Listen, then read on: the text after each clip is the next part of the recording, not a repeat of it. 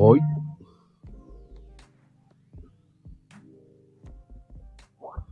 ね、始まりました。マコルームでございます。ね、マコルームへようこですよ。こんばんは。森進一です。どうも、マコルームでございます。ね、始まりましたよ。今日ね、素敵な方でございます。あかりちゃんってね、すごい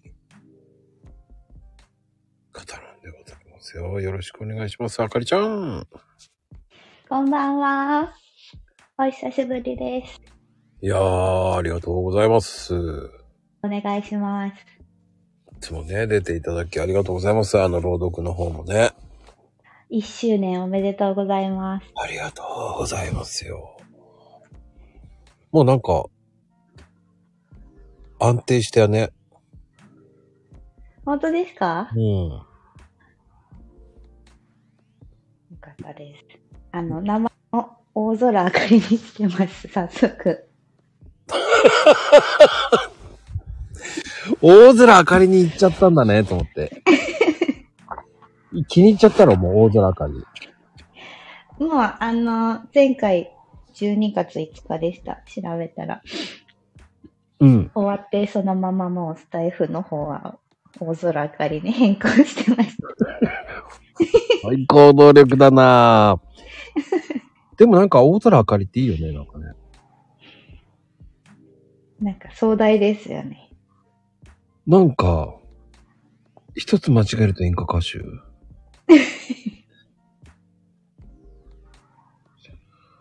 なんかいそうだよね。バラエティに出てそうな。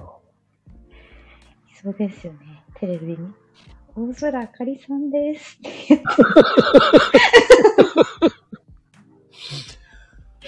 いやー、そういうポジションだね。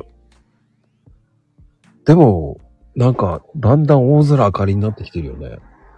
そうですか朗読聞いてもなんか大空あかりになってるよね。えーなんか女優さんっぽいよね。女優か。え、なんで？え、ダメなの？いや、どんな感じなのかな。いや、いいイメージよ、すごい。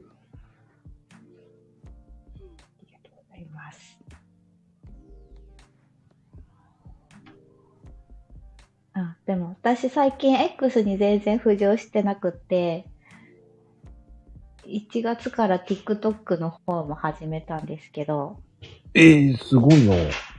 はい。そっちで顔出しをしてってるので、結構あの、演者力っていうか、表現力みたいな。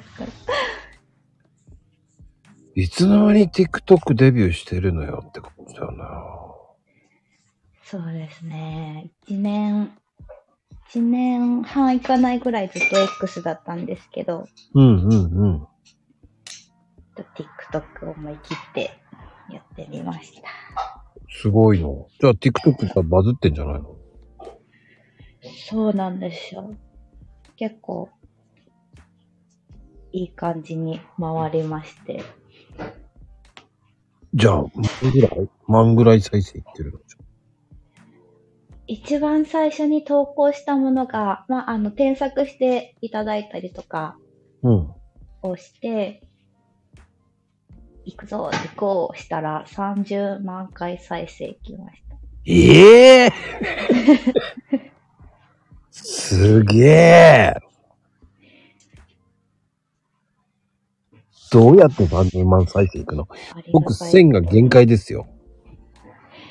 うーん、なんで？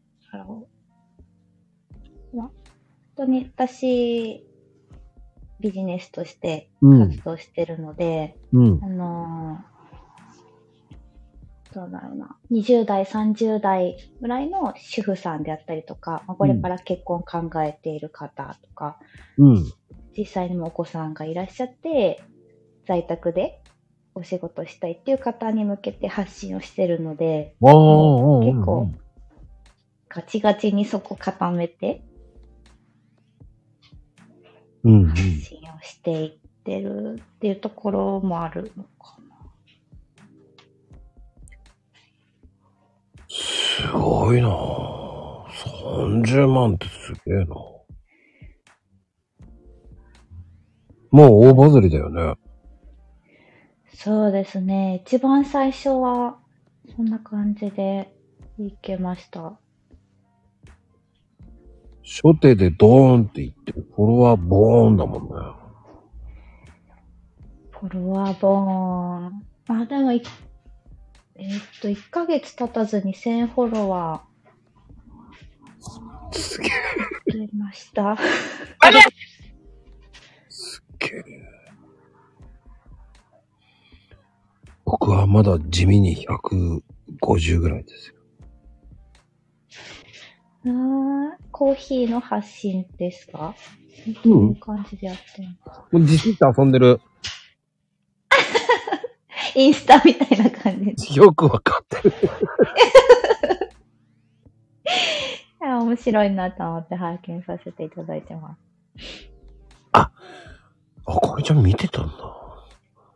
はい。ふざけてるよね、あれね。ふざけてる。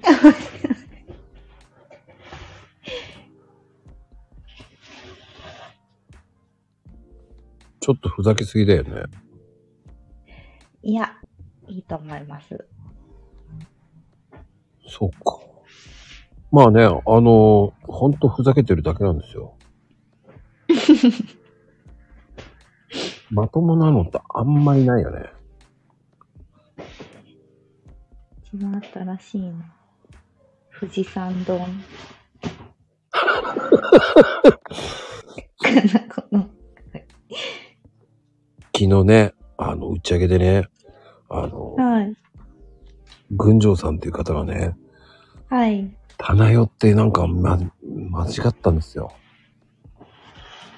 だからもう棚代になったんですよ。群青棚代っていうことでね、解明。解明っていうか姉妹、お姉さんがいるんですよ。あそれがね、群青棚代なんですよ。うん。そういう棚代ってことでね、棚よご飯。そう、群青棚代って、そしたらもう速攻作ってみたんですよ。美味しそう。まあね、中はかの子で外はまゆみなんですよ。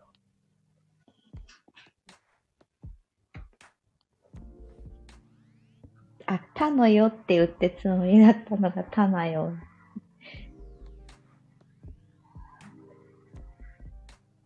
そう、ネタができたって、そのまま、そのまま早速。もうそのまま寝ずにそのまま作りましたよ。すごい。ふざけてるよね。ほんとにふざけてるよね。いや、あの、今度、ね。あかりちゃんがいいなら全然やるよ。あ、お願いします。ちょっと見てみたい。フォローしてますので。やっていいなら、もう俺ね、あんまり今日、一応ね、あの、聞かないとね、ああの、怒られるの困るからと思って。うん一回聞いて OK な人はね、結構ディスっていきますと、徐々に。あ、もう全然お願いします。何でもネタにするって。いや、それはそうでしょ。ネタにしますよ。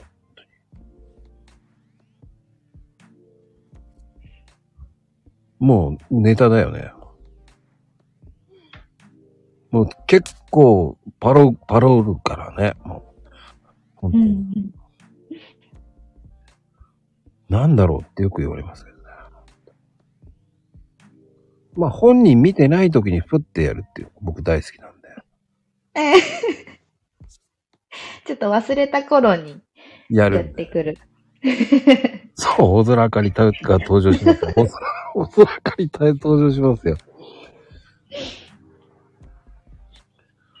多分ね、大空あかり、なんだろうね。やっぱり、歌だよね、多分ね。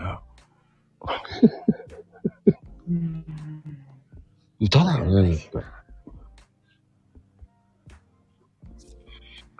どっちかっていうと、歌、演歌系だよね、でもね。それか女優さん楽しそうですね。うーん、どっちだろう。もうそら楽しみだね。どっちだろうとか言って。それもネタにするのも面白いよね。あ、ちょっと見てみたいですね。まこさんが想像する そっか。大空あかりどんなキャラクターになるんだろう。あ、すいません。あれ全部すべて想像ですからね。あの、信はい。じてくださいね。信じないでくださいね。すべて適当作品ですから、あれ。あそこまで遊んでるのを真剣にやるのって面白いなと思って。うんうんうん。だ、あの、なんだろう。何がいいんだろうと思ってないんですよね。も そう頭の中をそのまま。う。そう。あれって、チャット GPT とかですか ?AI とかですか？よ、自分で。えー。だって、そんなの入れたら面白くないでしょ、なんか。はい。なもう、結局ほら、なんだろう。こう自分の想像力っていうの、イメージをちょっと、こう、なんだろうな。切り替えしたい時とかあるじゃない？はい。で、あとはだから想像力を、まあ絵描いててとか描いてて、うわあなんか想像が乏しいなと思った時は、ふとそう、なんか、インスピレーションでなんか、想像するわけですよね。うーん。その時に、こうふざけたら面白いだろうなとか。じゃあもう頭の中が全部こうやって絵になって出てくる。あ、そうそうそうそうそう。なんかふざけま、ふざ、なんだろうね。うん、こんなとこ見ないだろうと思ってるところが結構見られてたりとかするからね。なんか、ふと降りてくんだよね。えー面白い。お父さんのやつとかも面白い。うーん。なんか、ああいうのを真面目にやるのが面白くない？なんか。うん、うん、うん。半分真面目なんだよね。うん、あの、なんだろうね。本当に、なんか、ふざけたくなるんだよね。あ、でも、妄想のアウトプットって、確かにしっくりきますね。うん、そうだね。だあれが義務でやってたら多分続かないんだよね。はい、はい、はい。だふざけたい時っていうか、なんだろうね。ふざけたいよね。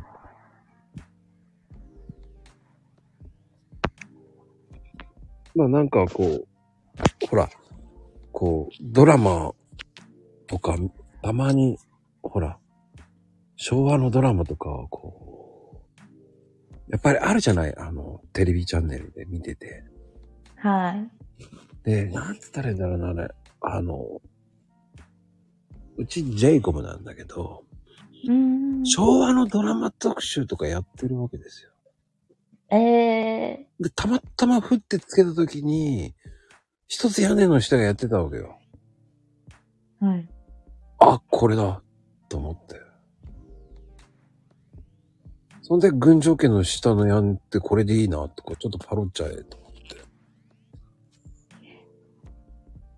組み合わせたりとか。そうそうそうそう。そうそう。あ、もうなんか、形にできるのがすごい。なんかこう、よく見せようとか、もうちょっとこうしたらとかって、もっともっと組み合わせてとかって思っちゃうとなかなか形にならないけど、お思うがままに。そうそう、こういう役目、あーとかね。だから、ほら、まあ、群青家のしね、下でっていうの、ほら、芸能人のその役柄と芸能人の名前があるわけじゃないですか。はい。それがもう芸名にして、そして役はその、なんか役柄の、ちょっと、ちょっと似てるようで似てないっていう。ちょっとどころじゃないパロってるよねっていう、そういうところパロってますよ。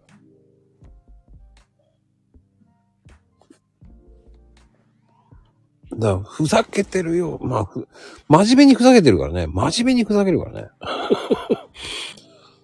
そこに愛はあるのかいと。ああ、今度それもいいね。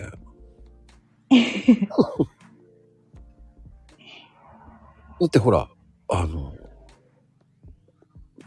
とも、ともふじさんって書いてあるけど、ほら、はい。さんって読むと、ほら、富士山になるじゃない。あはいはい。だから、それだよね。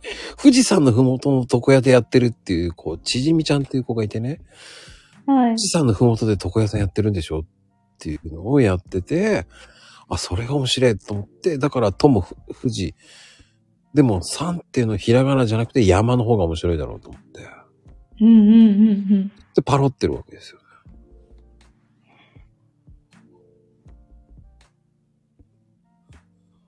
なんか、なんか、そういう、ハマってるよね。本人は見てないからね、あんまりね。本人見てないからね、あんまり。見てないなって言った時やるのが一番面白いからね。あ、これはもしや、みたいな。私のことか、みたいなそうそうぐらいが。そう。でも本人は見てないそうね、ちじみちゃんっていう方はね、もうほんと長いのに、ふ富士山のふもとで床屋やってると思ってたらしいからね。違う。地図違うんですよ。北海道の、北海道でやってるんだけど、北ってかい、北なのに、ね、富士山のふもとだと思ってた、とか言って、いや、やんねえだろ。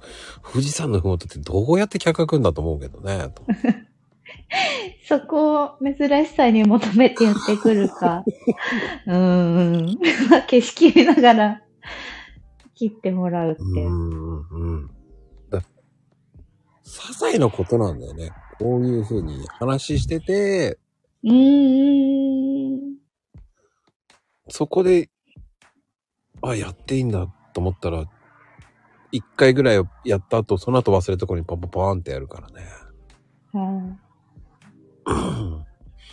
なんかこう、ふざけたい時あるわけじゃない。まあ、いつもふざけてんだけどね、俺は。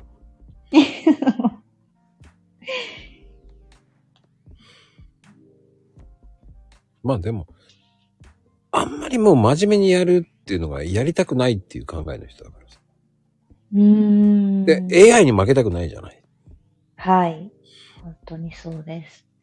AI に負けたくないと思って。うんだ使い方もまだ分かってないんだけどね。その前、その前自体に AI は分かってないだけなんだけどね。だどこまで限界いけるかなっていうのもあるじゃないですか。はい。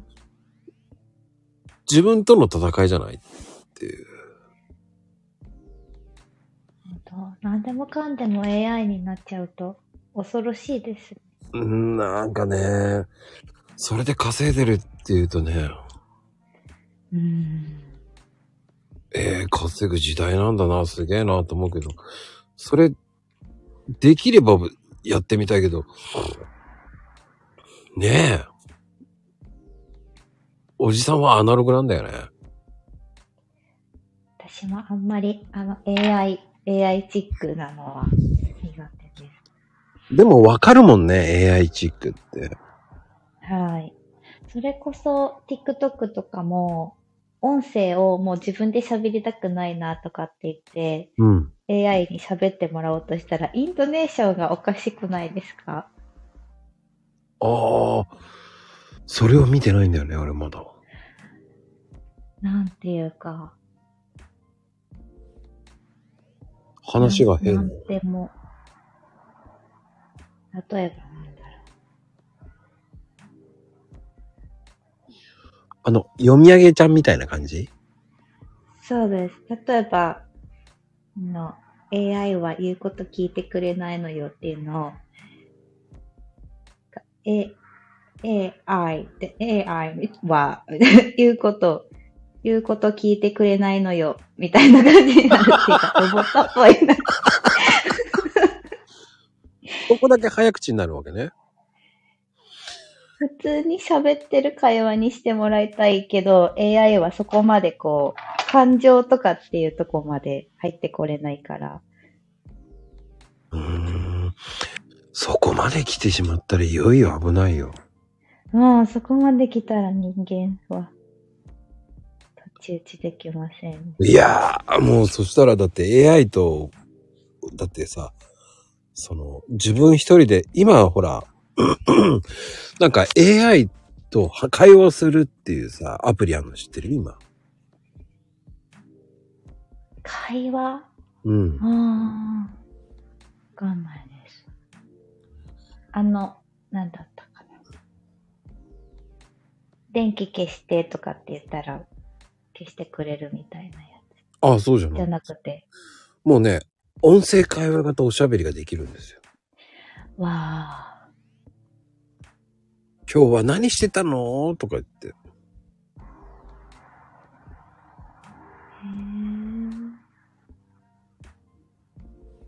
こう今まではないですかね。あの その人との、こう、何分話してたとか、ええ今日は何してたとか、もっと詳しく教えてとか。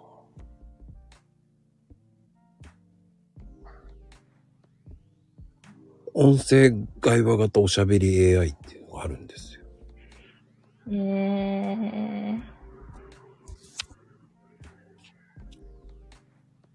どうなんでしょうか？いや。どうなんだろうね。でも、なんか、使ってる人たちに言わせると面白いよって言ってましたよ。うーん。こともっていう、こともかな？確か。ことも。うん、ちょっと前よね。あの、ことも意外と面白いよとか言って。あ、ことも AI。うん。使ってみてとか言ってましたけど、ええーと。あ、アプリなんですね。アプリアプリアプリ。えーなんか、あの、ぬいぐるみみたいなやつかと思ってました。ああ、違うんですよ、アプリの。じゃあ、スマホとかに向かっておしゃべりする。まあ、電話感覚って感じなんですか？ねえ、そうだ。いよいよそういう時代になってきたかって感じだよね。うーん。だからラジオでも、はい。ち相方もが AI でできるって感じになりそうだよね。わあ。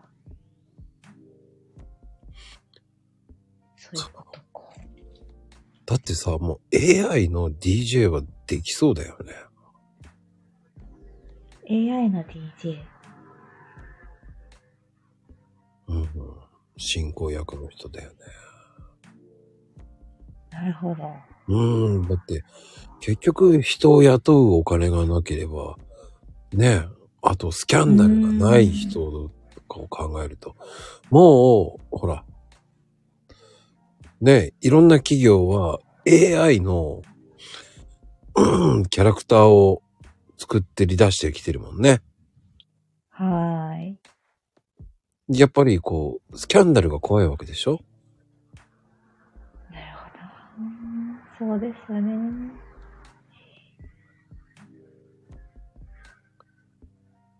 ねえ、なんかあった時にね、その商品がイメージダウンになるのが嫌だっていう人もいるわけじゃないですか、会社的に。はーい。で、人間だからスキャンダルはあるだろうっていうのもあるからね。うんうんうんうん。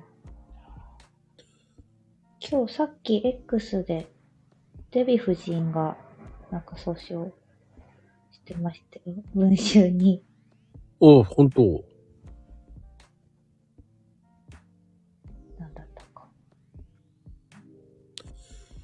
デヴィ夫人もやるからね、あの人もね、やるときは。知らないけど。なんかやったんだ。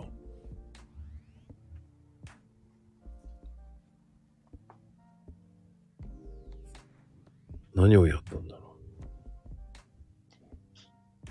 う。えっと、代表理事を務めていた慈善団体の関係者2人を名誉毀損及び信用罪で刑事告訴したと。デヴィ夫人がその団体の資金を持ち逃げしたなどと伝えていたって書いて。る。ええそんな持ち逃げするほど困ってんの？あの人って感じだけどね。うーん。テレビ出てるよね、と。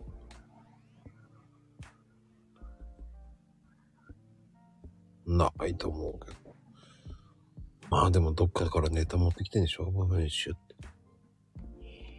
すごいですね。うんなんかそれでお金、そこそれで商売っていうか、できちゃうから、芸能人、まあ下手なことっていうかもう、下手なことしなければいいのかもしれないけど。いや、そんなこと言ったら政治家もそうじゃない？はあ、バレなきゃいいってやってるから、結局はバレてるじゃんと思うもんね。どんどん出てきますよね。うんだ結局さ、僕なんか思うんだけど、悪いことやったら結局バレるじゃんと思うもんね。バレますね。うん。バレないだろうと思っちゃいけないよね、と思うし。うん。うん。なんか、バレた時かっこ悪いな。なんか、今の政治家さんも言い訳ばっかり言ってるじゃない。はい。認めればいいのにと思うけど、認めないわけでしょ？うん。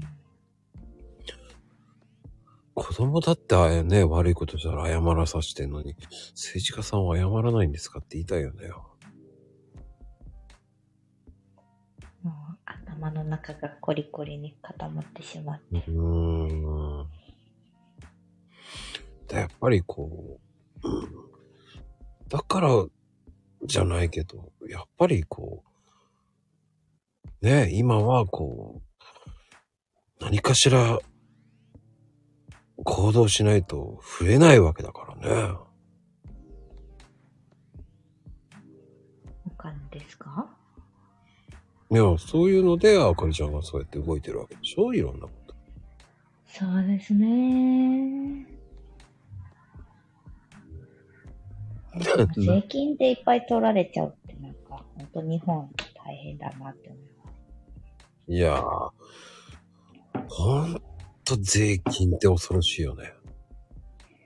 恐ろしいです。私ももう確定申告、初めてやるんですけど、ちょっと手つけてないと、どんどんどんどん時間ばかりやって、15日までですよね。うーん。まあ、遅れて申告もありなんだけどね。へえー、うん。まあでも、まあ、のっぴきならねえようがあってとかいう言い訳を書いて言って言うっていうくらい。まあ、過ぎても大丈夫なんだけどね。一応は、でも、うん。まあ、でも、そうね。意外と簡単なんだよね。うーん。あのーそうね、ネットでやった方が早いかな。いやー、そう思いました。あの、マイナンバーカードうん、置いて、うん、どんどん進んでいく。で、私この前やろうと思って、うん、自分で YouTube 見ながらやってたんですけど、うん。あのマイナンバーカードの電子なんとかのパスワードをずっとやってもわかんなくてロックかけちゃって、わかる、わかる、わかる、やった、俺も。で、もう区役所にもまた行ったから復活してるんですけど、うん。やらんとなと思いながらまたずるずる言ってるから。最悪行って教えてもらうのもあるよ。そうですよね。はい。税金納めてほしいから、まあそうなのか。うん、結局そう。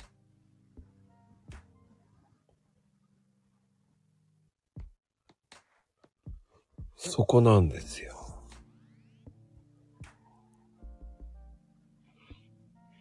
と頑張ってみます。一旦、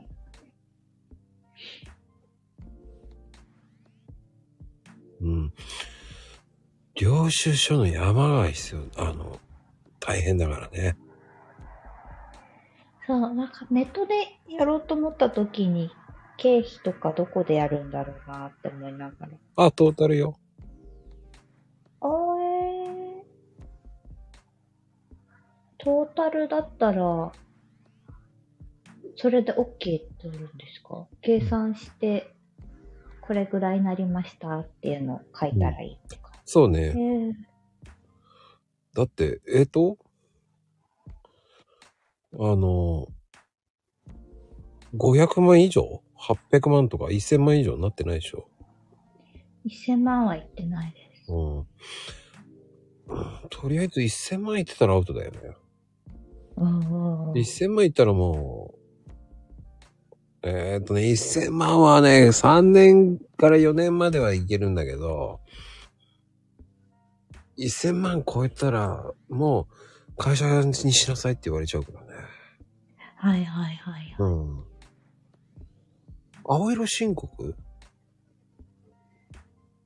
は、してないんですよ。なんかもう全然わかんなくて。うーん、そっ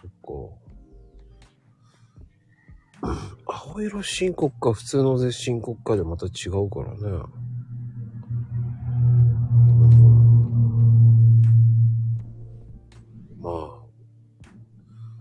普通の申告でとりあえず申告で十分だと思うから、それでちょっと500万以上になるんだったら青色申告の方がいいけど。あうんじゃあ今年度は、もうそのままやって、うん。で、申告終わったら、手続きしてみそうね。い自宅で、自宅兼事務所？今はそうです。うん家で全部やってます。だから、家も経費落とせるからね。うーん。それの半分だけどね。旦那さんの名義の場合、あ、できるんでしたっけ？使わせてもらってるみたいな感じでできる。ああ、できますね、そこで。うん。使わせてもらってるで、3分の1かな？?3 分の1とかでいいと思う。電気代も3分の1とか。おー半分はできないはず。3分の1だったっけ？その場合って。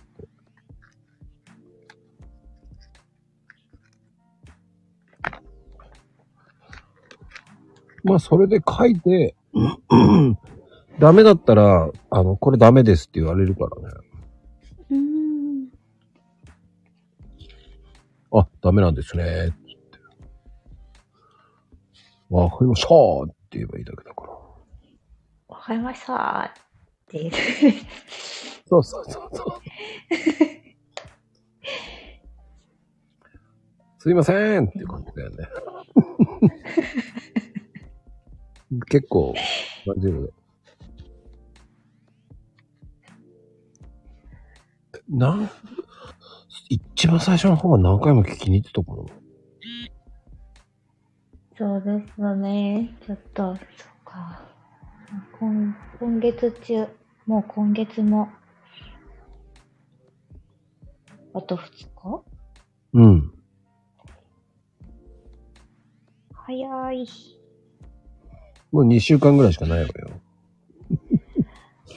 まず、早いよね。早いけど面白いよね。でもそういうの申告って楽しまないとね。そうですね。初めての申告って感じで楽しむ。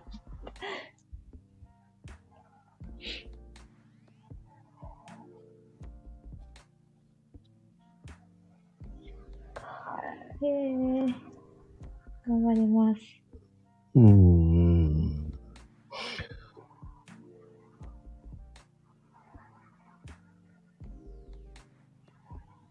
あでも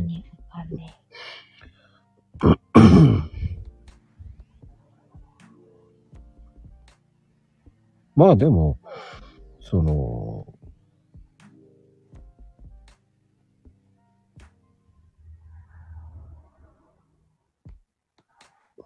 うーん、そうね。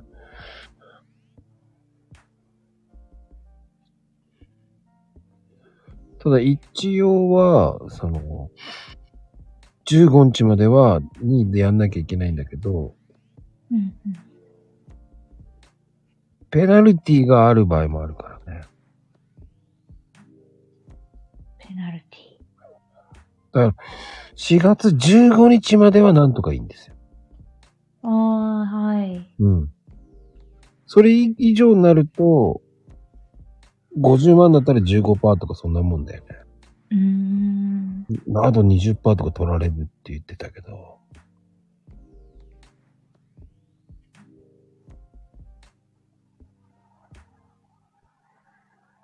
気をつけてね。だから、僕はいつも3月20日に出してたんだけど、今月、今年はね、早く出しちゃった。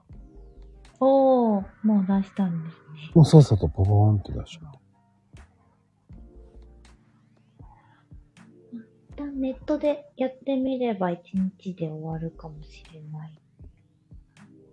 うんうんうん。そんな難しくないからね。うーん。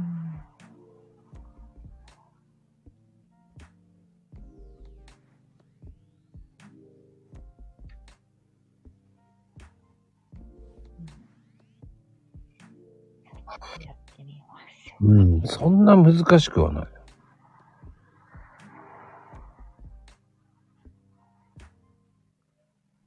まあ、気楽にやってください。はい。まだ気楽にやれるぐらいだと思うので。ただ、税務署はすっごい混んでる。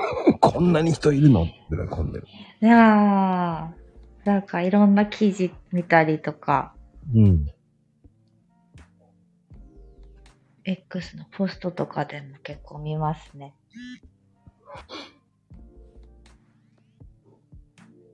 だから e-tax だったら、ネットだったら、火曜日から月、あの、金曜日までは24時間やってるからいいんだよね。へえ。24時間。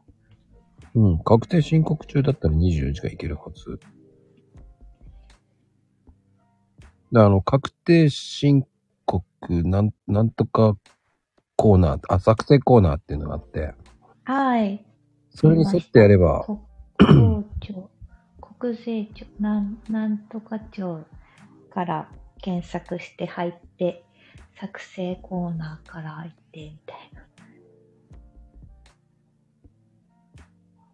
一通り見たんですけど、うんうん。あのパスワードがロックされちゃったから できてないので。あの、ふるさと納税のね、確定申告も、その時だよね、確か。あー、うんふ。るさと納税でいいんですか？あ、いいよ、あれ、税金対策になるからね。そっか。それも、ふるさと納税の確定申告も、はい。16日から15日までなんですよ。うーん。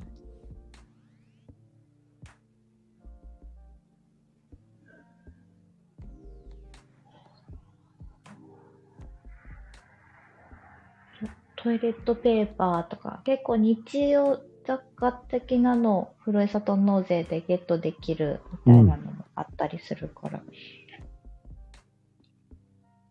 そう。食べ物もいいですけどね。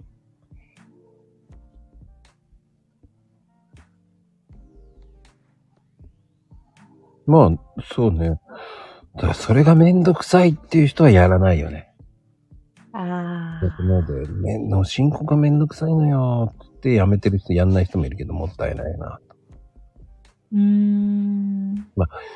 本当に記入するのめんどくさいっていうの人も、じゃない限りやった方がいいと思はいはい。う。うん。まあ、あの、大体ね、めんどくさがりの人よくないよね。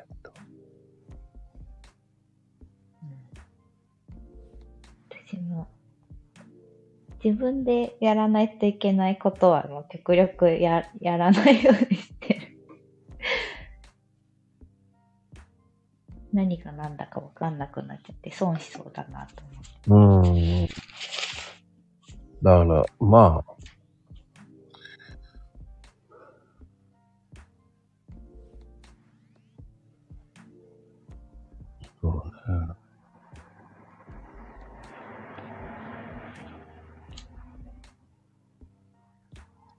まあ、税金とうまく戦う、あの、付き合うっていうのが本当に大事なんですよ。はーい。最初は、最初は戸惑うよ、本当に。一回 e-tax も全部計算してくれるじゃないですか、自動で。うん。ちょっと見てみたいです。あれ、あれでもし支払う金額が高そうだったら、やっぱり経費に落とせそうなやつもうちょっと持ってきたりとかした方がいいです。領収書があれば大丈はい。夫。うん。あのー一応5年間は取っときなさいって感じ。おー。申告した後も。そうそうそうそうそう。ああ。捨てたら証拠隠滅と言われてしまうので。うーん。ほどか。その、交際費が100万って言ったらちょっとおかしいだろうって言われちゃうんだよね。はい。ある程度の雑費だったら許されるっていうのもありある。ただほら、に、えっ、と、今は10万円以上だっけな。ねえ、まゆみちゃん。ね、10万円以上は固定資産税になるから、それを分けてやんなきゃいけないから。うん。パソコンとか買ったら、だからリースとかにするんですよね。へえ。結局、そう、リースとかは、そのまま乗っけられるから。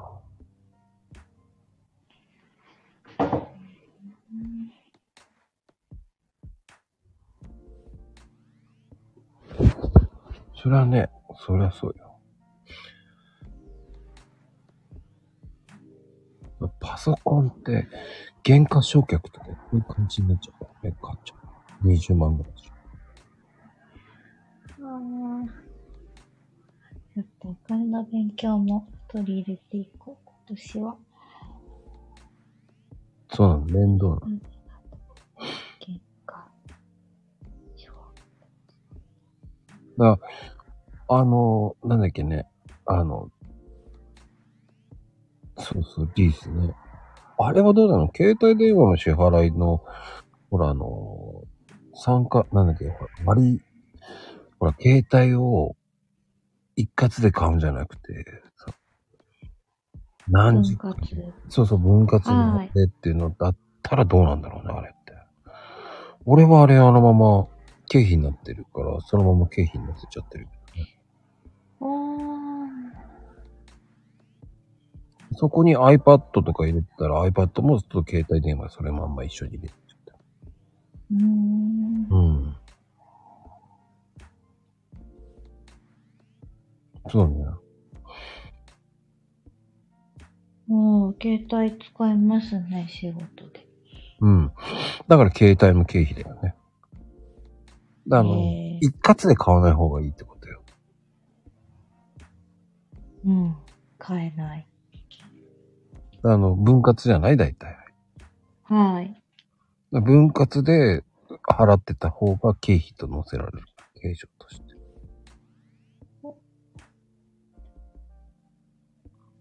そうそうそう、機種代もね、経費になる。うんうんうんそこに iPad 入れたとしても経費になるから。うん。うーん。あるじゃない。一緒に携帯も、あの iPad も買うプラン。はい。ああいう風に載せちゃった方がいいよね。もう、ああ、その年だけ。そう。だからリースとかそういうの方がいいよ。車も、あの、リースの方がいいっていうのは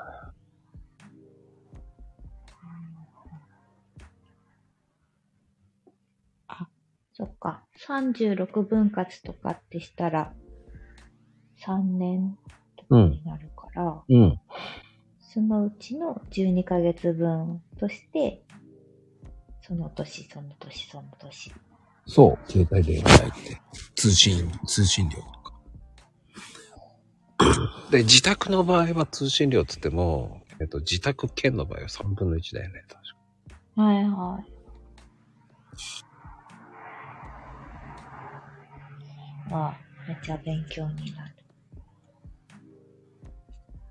であの、プリンターも今ね、リースになってる人もいるじゃない。1万円ぐらいで、一般の人でもあるじゃない？はいはい。うん。だからそれも結局、個人の人が増えてきてるから、そういうことをやってる人もいるってことようん。ね。経費として落とせるから。まあ10万円以下だったら買ってあってもいいんだけどね。うんでも携帯って今10万円以下なんてないじゃない？ほとんど。うん、ないですね。ないよね。もうないよ。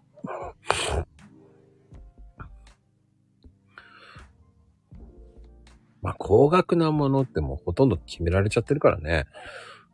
パソコン。車う。ん。パソコン。うん、それぐらいしかないもんね。パソコンと携帯くらいですね。うん。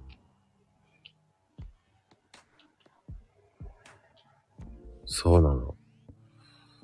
原価償却って本当に期間短い。割と合わない。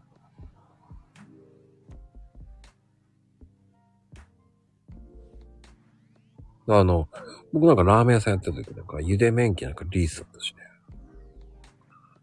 ね。へえ。うん、機材は全部買ったのって、丼とかぐらいかな。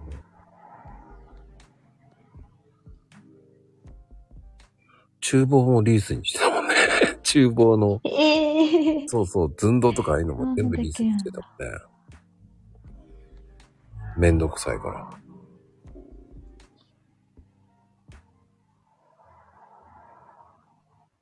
結局、買い取ったら処分するのめんどくさいじゃん。ああ、本当にそう。返しちゃえばいいじゃんってか。そっか。あへえ。2年後にうん。お店をしたいっていう話を以前させてもらったと思うんですけど、うんうんうんうん。コーヒーがしたくて、うんうんうん。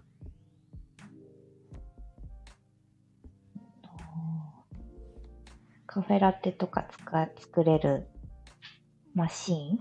うんうん、高いよ、あれも。そうなんですよ。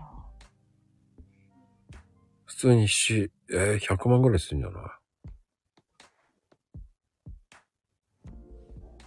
い？一杯分作れるやつで、もともと80万ぐらいしますね。うんうんうん、それぐらいだね。大したことないんだけどね、あれ。うーん。正直言ってそれで潰れてる人多いからね。キャー。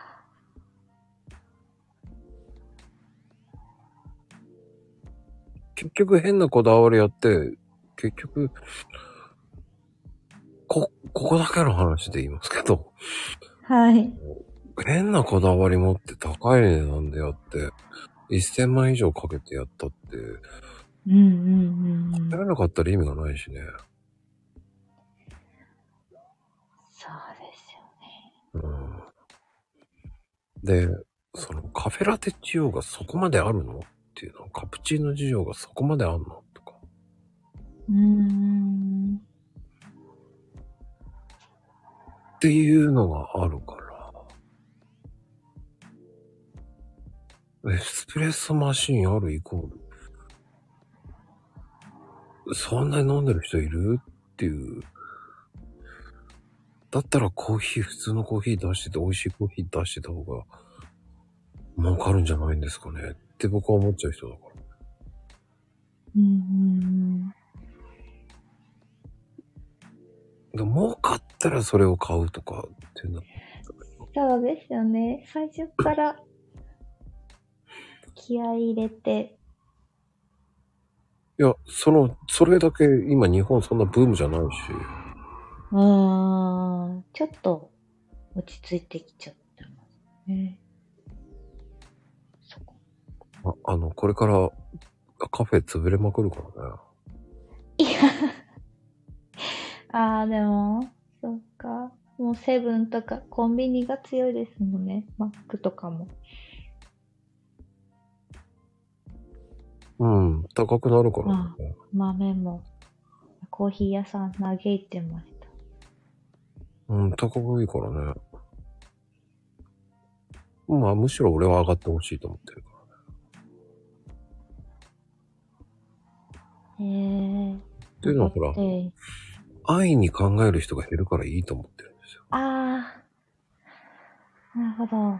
うん。結局、誰でも簡単にできると思ってるカフェは。はい。でも、それで一番潰れるのが一番だから。うんうんうんうんううん。ん、ラーメン屋もそうじゃない。うんうんうん。うん、やっぱ愛に考えすぎだよねって思っちゃう。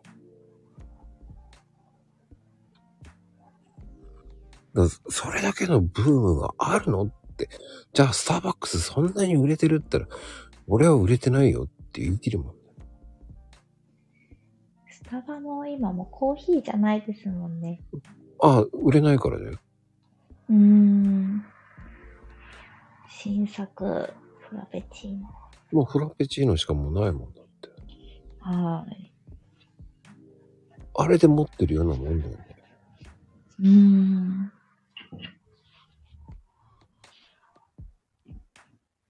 コーヒーじゃもう儲からないって分かってる。これから何が来ますかね？飲食ってどうなんですか？うーん。氷河期。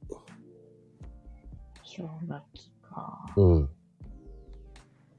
そうなんです。逆に野菜とかがいいんですかね？でも高い。うーん。いや、もう本当に氷河期です、今。飲食は。全部、もう日本自体のこう、なんだろう、物価とか税金上がるけど、お給料変わらないか、減っちゃったりとか。うーん。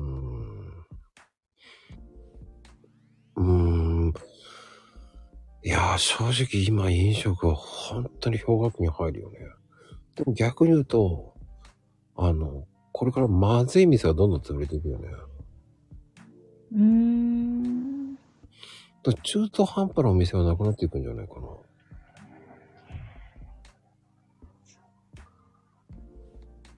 ちょっとした贅沢とか楽しみってなって、こだわりのあるいいとこ、美味しいとこ行こうってなる。でもね、でもそれが、そういう人たちってそんなに毎回毎回食わないでしょ。はい。そういうとこも潰れていくよね。きゃー、厳しい。いや、本当に今飲食は厳しい時代に突入しましたよね。だどのの業界もそうですかね。アパレルとかもやっぱり、もうあの、古着屋さんとかの方が、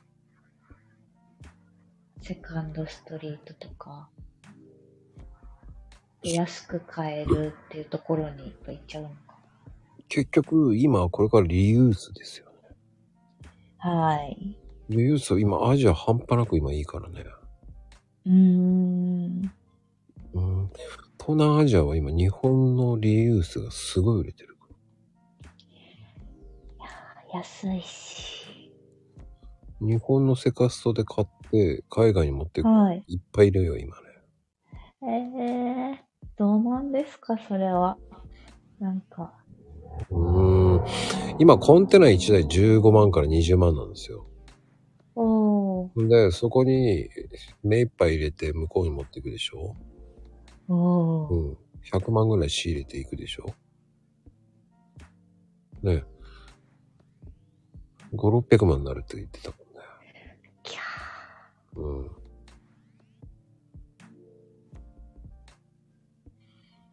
まあもうリユースだよね、今だから。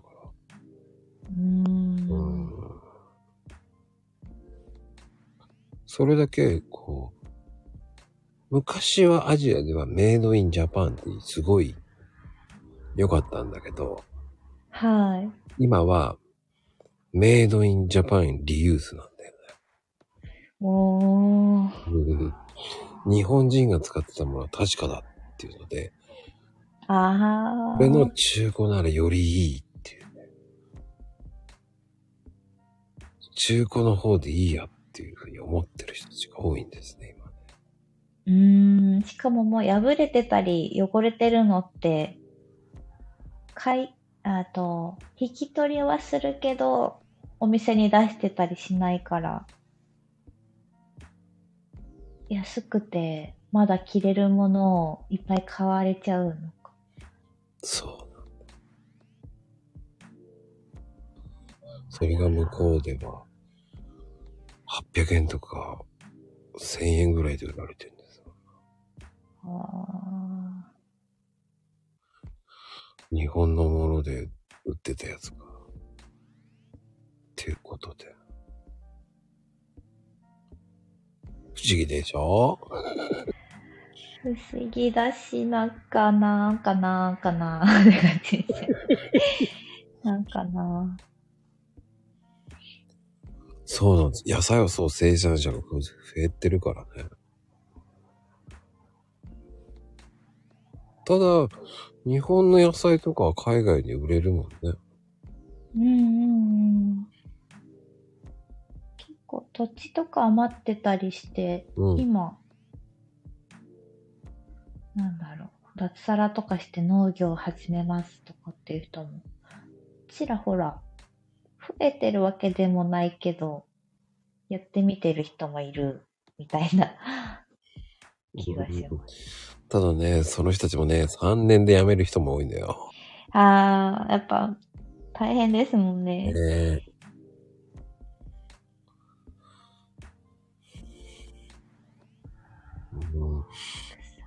だ簡単に言うと今何がって言ったらやっぱり転売ヤーが儲かってるっていうのはそういうとこだろうね。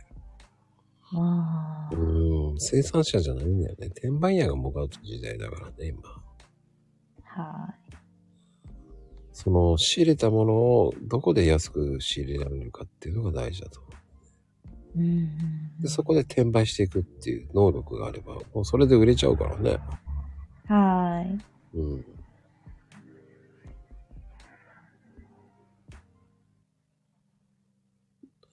それをね、売れる力がある人たちは今、ほんと儲かるよね。うんらそういう時代だよね、今ね、ほんとに。厳しいい。だから日本も、本？うん、日本も貧富の差みたいなのが大変なことになりそう。ああ、でも、そうね、そうなるよね、やっぱり。ただ、うん、その、副業でっていう人はどんどん増えるよ。増えます。増えるよね。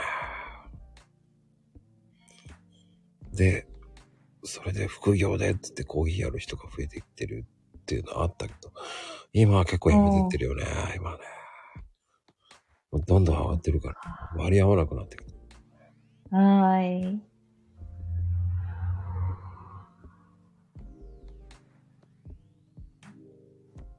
い。結局カフェやってる人も20円とか30円値上げします、みたいな、苦渋の決断です、みたいな投稿も見ますね。うーん。でも、やっぱり一杯500円としても、美味しければいいけどね。うーん。い一杯500円で美味しくなかったら意味ないもんね。や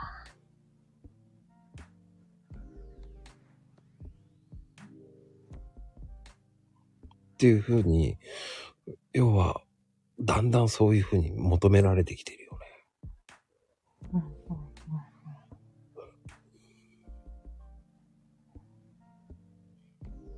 価値がどんどん難しい時代になってきてますよね。僕はむしろ大歓迎かなと思ってるけどね。うーん。やっぱりほら、何でもそうじゃない？本物が残っていくじゃない？徐々に。はーい。だその、中途半端にやるならやめなればいい、ちゃんとやればいいのにっていう人たちがいなくなるからこそ、うーん、ちゃんとやってる職業の人たちが良くなるわけだって。うんうんうんねえ。なんかその中途半端にやってる人たちが荒らしてるってもね、と思っちゃうわけですうん。はい。よ。うん。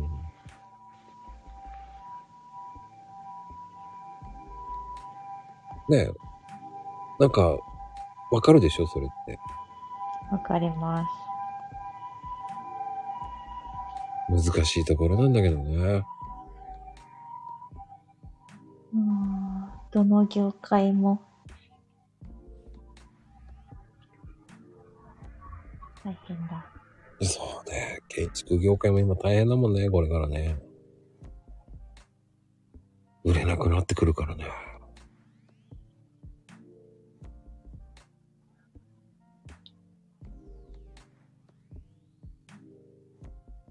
なんでもそうだよね。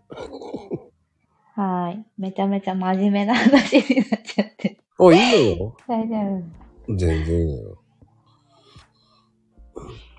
いつも真面目だもんだって。あ、ですか。よかった。ねでも、うん朗読だって真面目じゃない？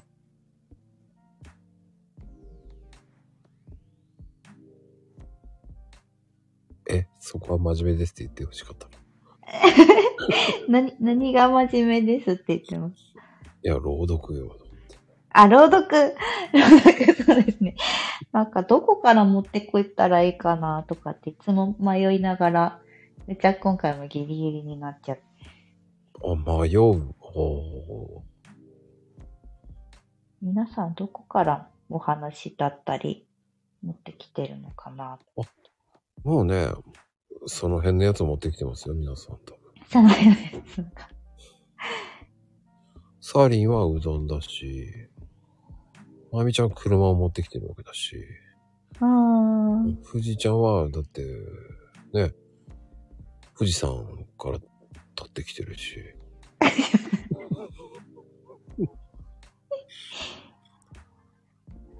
そう、あ、あー。ね、ともちゃんね、もうともちゃんも、ね、落ちてるネタ拾って。どの辺に落ちてるんだって。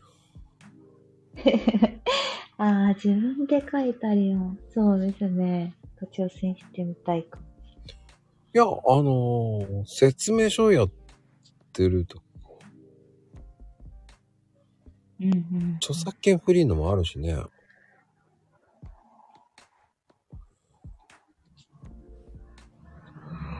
それか、説明書とか。うーん。説明書読んでる人もいたよね。広告読んだ人もいたしね。うーん。うん。プリンター読んでた人もいたしね。プリンタプリンターの説明書読んでたりとね。ーええー。うんうんうん。そうそう、取説読んでる人もいたね。コントの方。うん。あとはほら、私の取扱説明書とか言ってやってもいいと思うし。うわ、面白そう。たまに、たまに怒りますが、その時は、えー黙ってキットカットのチョコレートをあげると、なん尻尾を振って、料理が美味しい料理になりますとかね。あ、私。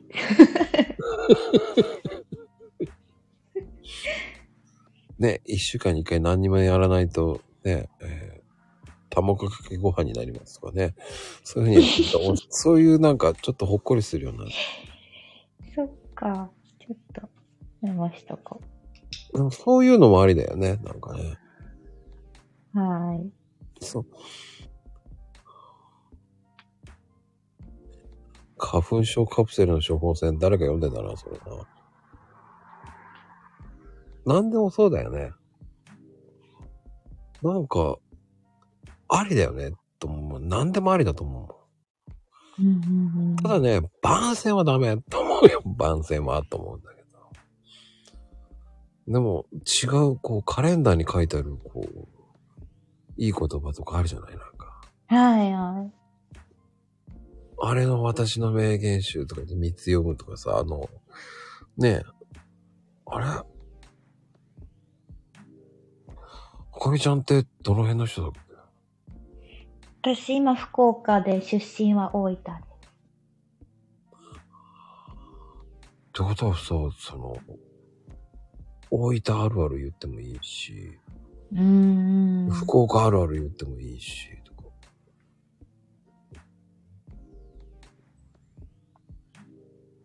九州女子のトップ10とかさ、その、ほら、えー、っと、スンピーさんって静岡の、なんか問題言ってたりとか、それもありだと思うし、あ博多弁、いやでも、大分弁でしょ？だってどちらかっていうと。そうなんですよ。大分弁、わからないっちゃろうとかなんかそんな感じでやって、こう、ランキングとかやってもいいと思うし。うんうんうんうん。何でもできそうだけどね。もうあるもので探そうと思うから、迷っちゃう。あ、そうそうそう。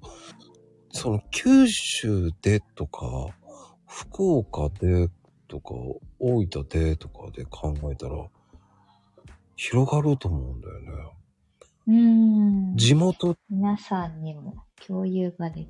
そうそう、地元で人気なのって知りたいじゃんとか。うん。方言とかもそうだし。だね、サーニーちゃんがうどんのことをね、香川でうどんのことを全部うどんはうどんはって言ってやってるけど、まあ、ね、僕も結構ディスらしてもらってますけど、うどんは伸びるってよく言う。うん。あれは、そう、あれは、作ったハッシュタグでで遊んでるじゃない？うどんは伸びるって。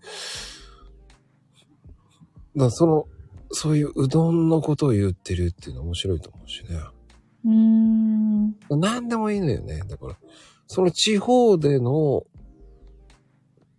今まで分かってないもの、当たり前なことは地方だからしか分からないことじゃなうーん。い。で、も、全国からしてみたらすげえな、何それ面白いじゃん。っていうことになるわけよね。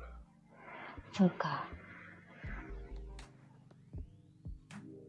あ焼きラーメン食べたことない。うーん。いや、なんだっていいんだよね。だって、うん大分ってさ、だって、やっぱり湯布院じゃない？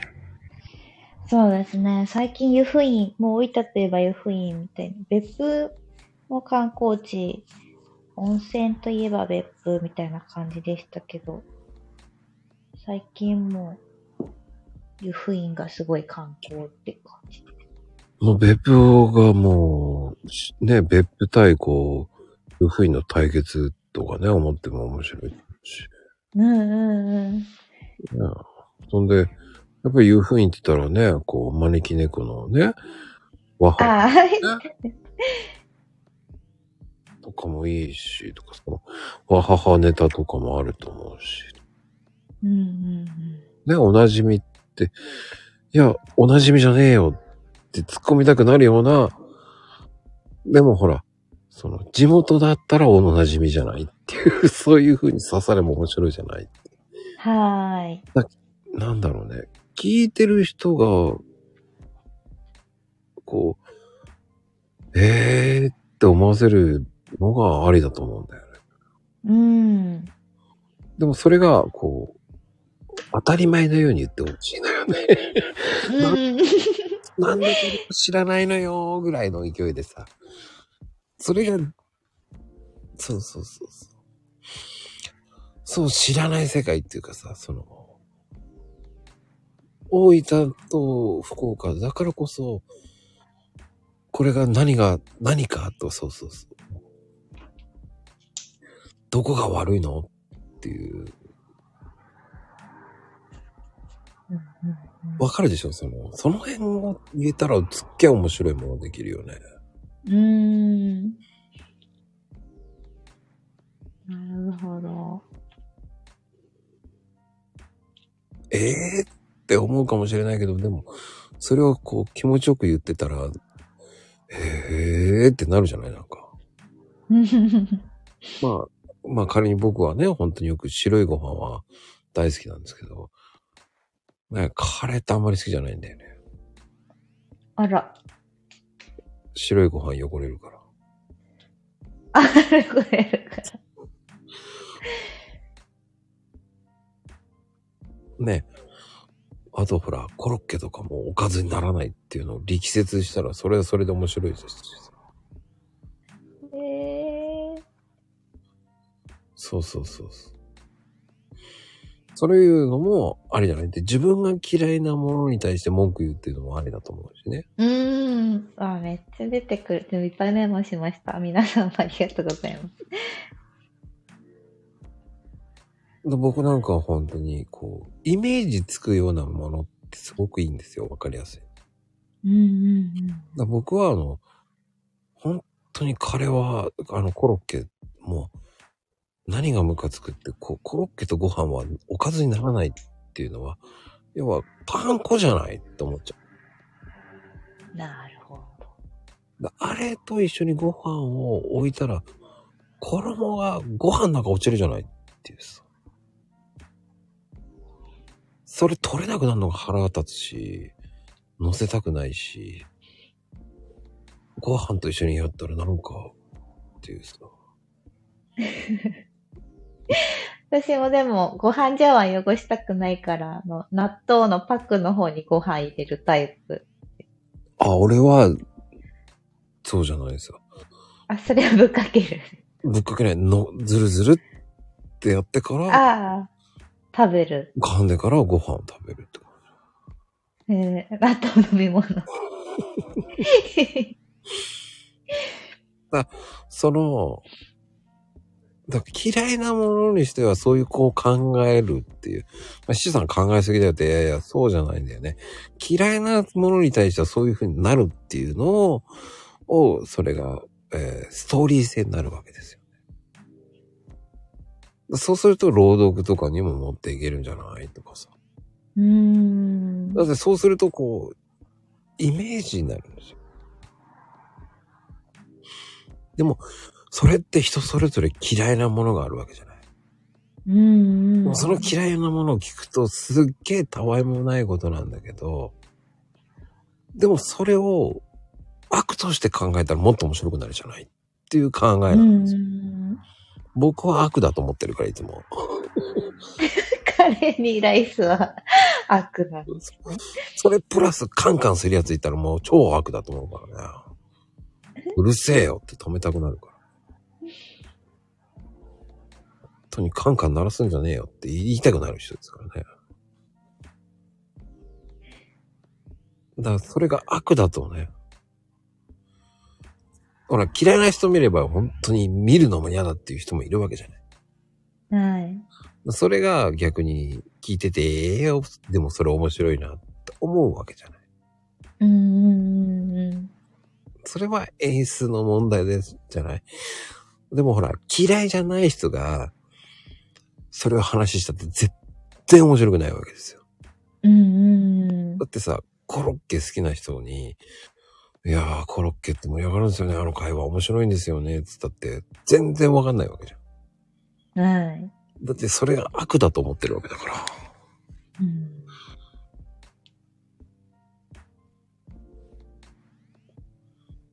嫌いな人はそこまで考えるんだよってね。あの、嫌いなものって、本当にダメな人はダメじゃない。はい。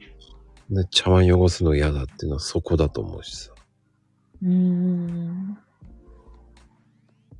ねえ、それがほら、こう僕は焼肉食いに行ってるのにご飯頼むのって、ええー、と思っちゃうんですよ。へえ。おい、肉で腹いっぱいになるなよって思って。飯で腹いっぱいになるなやって思っちゃうね。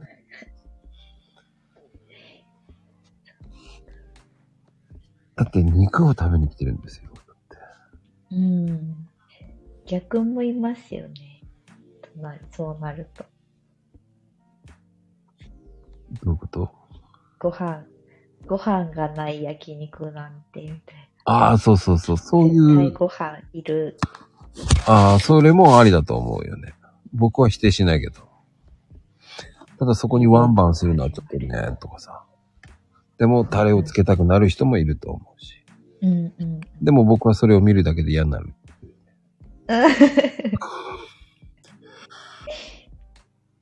でもそれが結局、どこで気になるかだけだからさ。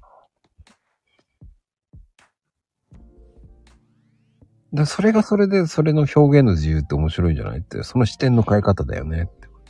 そうですね。うん。あ、この人こう、これはこうなんだっていうのもわかると面白い。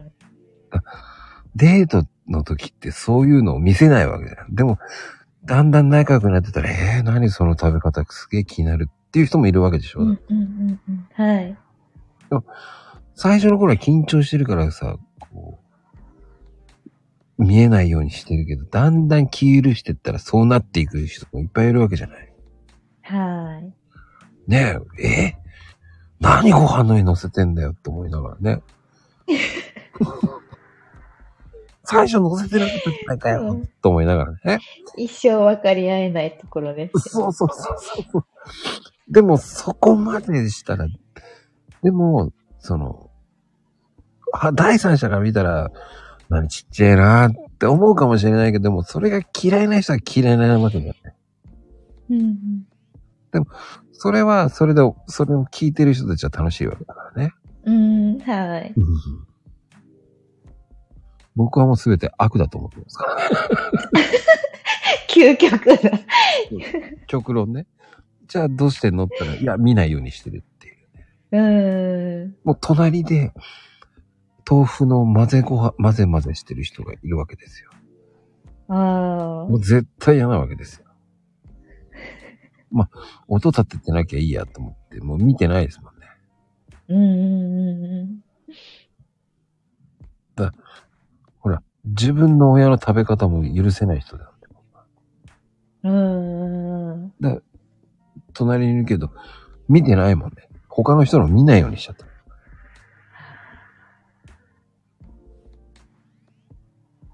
だから見ちゃったら言いたくなるじゃない。いやー、わかります。なんとなくわかるでしょ、それって。はい。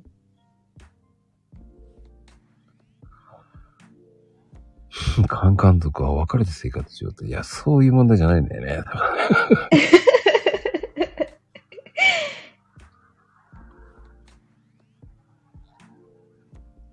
さあ、どうだろうね。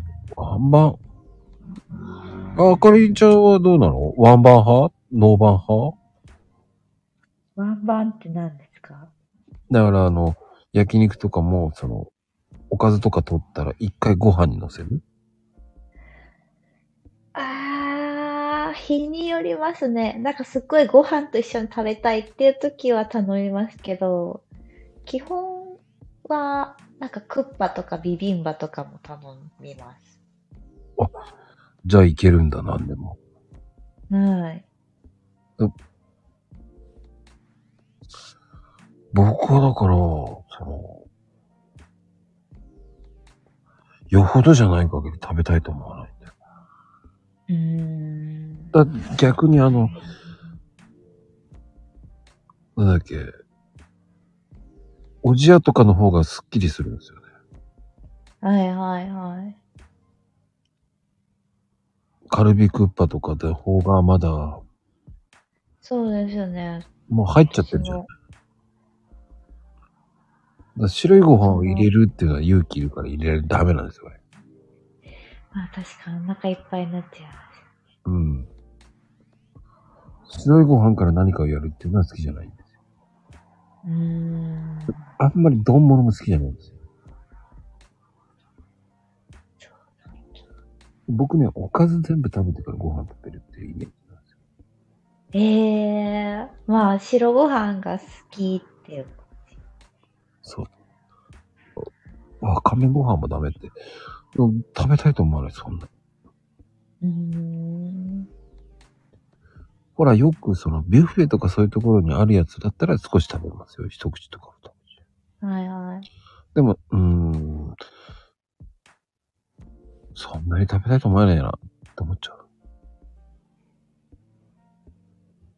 じゃあ朝ごはんですってなったら、うん。ま目玉焼きとか味噌汁とか食べて、最後に白ご飯うん、うんこ、とですか。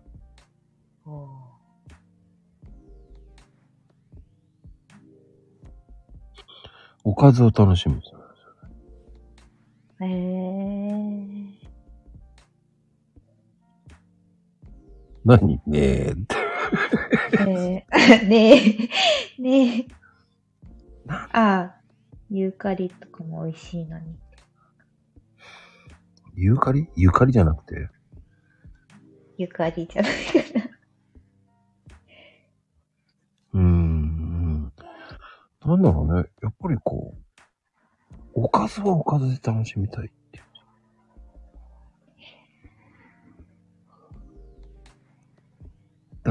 おかずご飯ってあんまりいかない。えー、なんか、どうなんだ。しょっぱい。ご飯が甘いから、しょっぱいものと一緒に。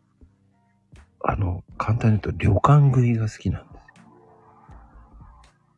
ちょっとずつ、ちょっとずつ。出てきてるものを食べてから次来るとか。そういうは感じ。いはい。最後ご飯じゃないですか。うんうんうんそういう食べ方が好きなんですよ。そっ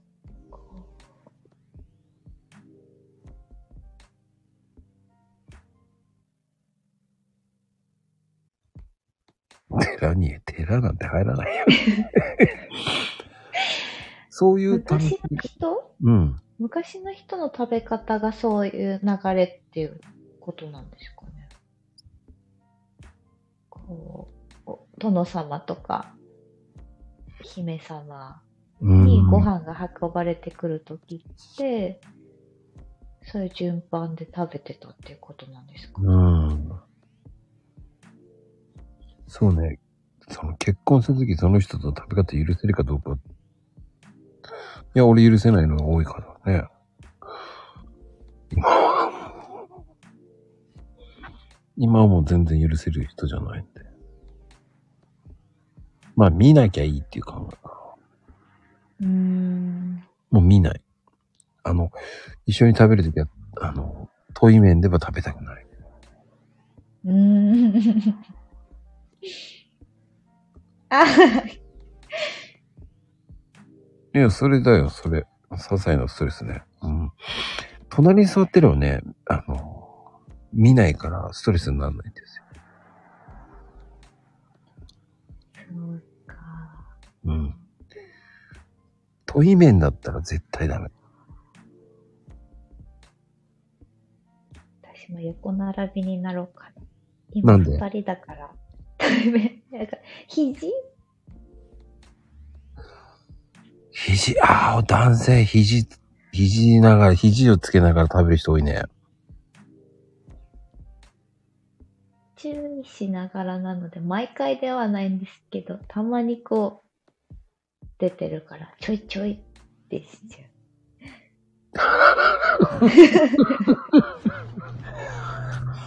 あ、言うんだ、ちょいちょいっていうの？はい。ちちょいちょい。それかわいいね。絶対優しい言い方だね。優しくないときは、ひじーって言いますけどね。ひじそしたら何？ごめんなさいって言うの？すって何も言わずに、叫びます。多分、それが5年後ぐらいになったら、多分、物差しで引っ叩くだけだよね。リモコンで線を引く。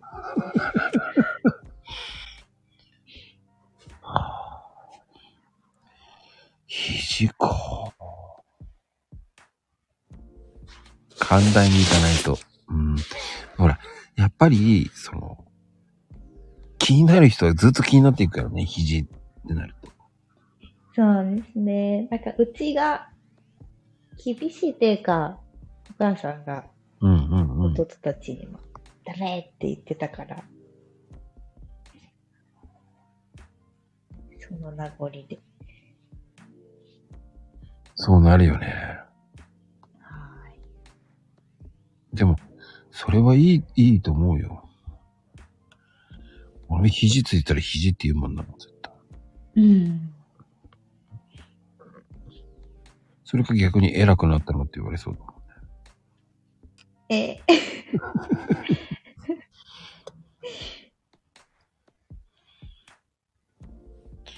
えーカンカン許すんだ。俺許さねえな。女性であんまりカンカンする人いないですよね。そうですね。あんま出会ってないことないかもしれない。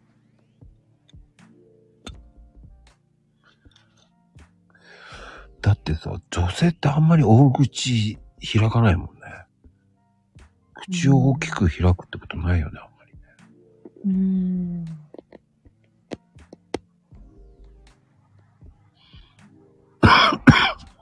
えー、ともちゃんどういうこと？あんまり大きい口をっていうのないよきい、一口大きいです、でも私。結構、頬張って食べる。食いっぷり、ああ、そっか。一口が小さいようなイメージが多いんだ。うーん。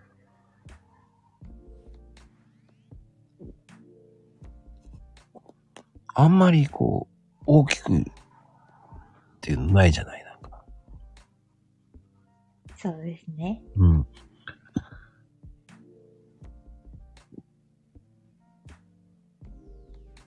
だ、うん。ち一口小さくするってダイエットしてるみたいね。え、え、でも俺小さくだな。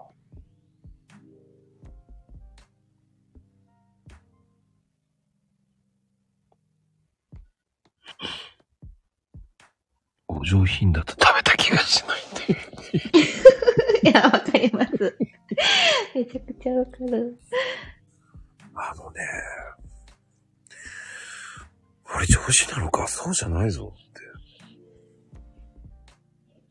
でも、食事を楽しみたいっていうことがあったら、やっぱり、一つずつ食べて食べて、最後ご飯でってなったら、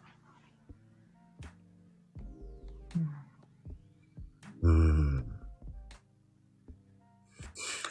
なんだろうね、やっぱり、あんまりご飯と一緒に食べたいっていう感じはないんですよね。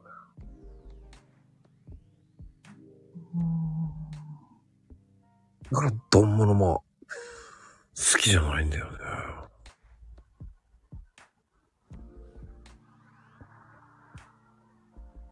ほら、丼物って書き込むイメージでしょ？うーん。そうすると、食べた気がしないんですよね。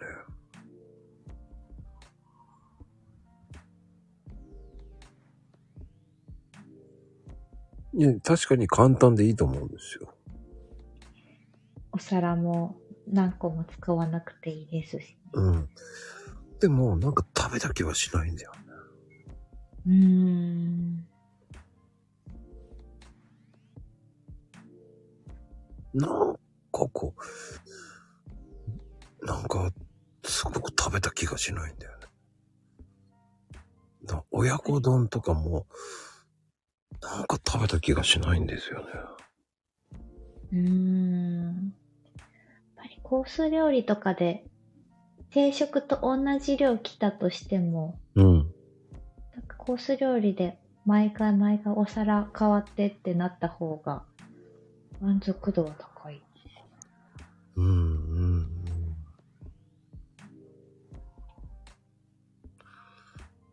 うん。な、スタミナ度。えー、丼がだからどうも苦手っていうのはそこなんだよな。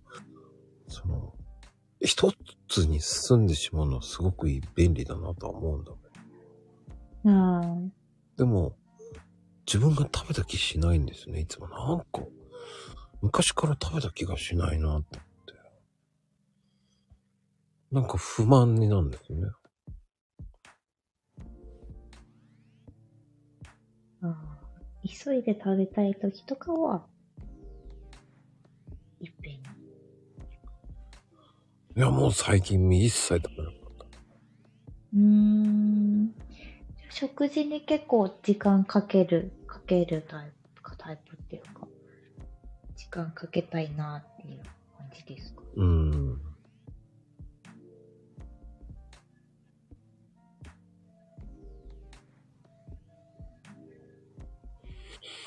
なんか早く食べたらもったいないっていう感じになるかもな。あー。うんなんかそしたら、こう、か、何、とんかつ、カツ丼も、なんか、別々の方がありがたいよね。へえ。あ、でも、カツとじ定食とかだと別になってきて、きくる。うんうんそっちの方が食べた感じがする。あうちさん、そのね、鍋の後のおじやとは違うよね。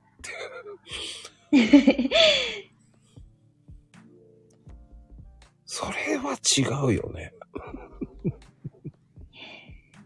おじやは好きですか？ああ、それは全然いいと思うよ。うーん。だって野菜とか食べた後でしょ？っていうさ。あー、あー、そっか。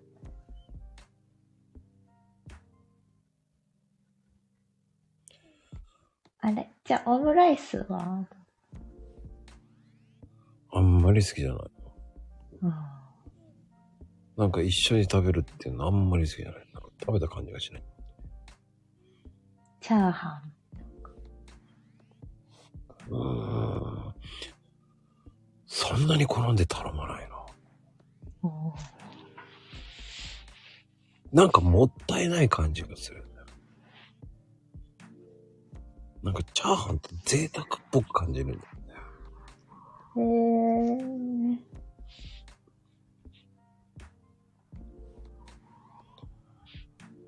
なんか、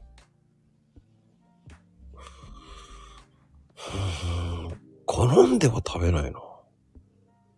うーん。不思議だ。出されたら食べるぐらいかな。はいはい。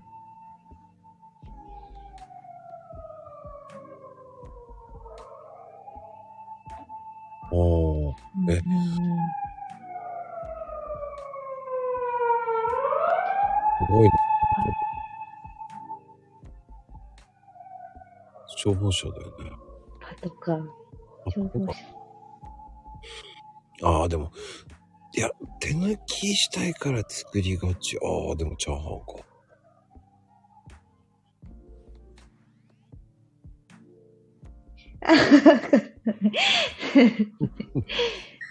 違うと思うけどね。話してるから、どこかで。いや、わかるけど、チャーハンって手抜きかな。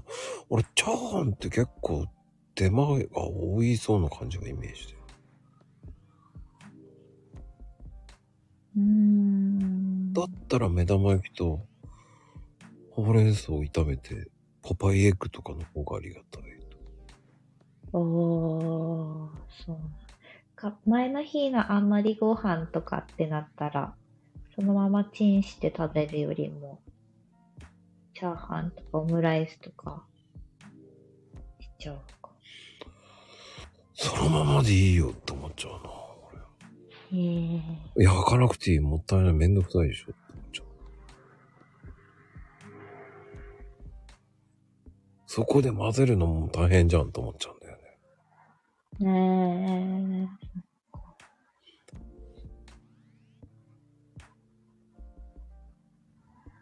冷蔵庫の余り物、余り物で、いや、そのまま、そのまま出してって言っちゃう人だな、俺。もう、焼かなくていいですよ、って思っちゃうからね。え。うん。でも一回炊いたご飯をチンして食べるの嫌だっていうことも言いますよね。うん、贅沢は敵だね。うんだからチャーハンになるのか。食べ盛りの奴らは、って。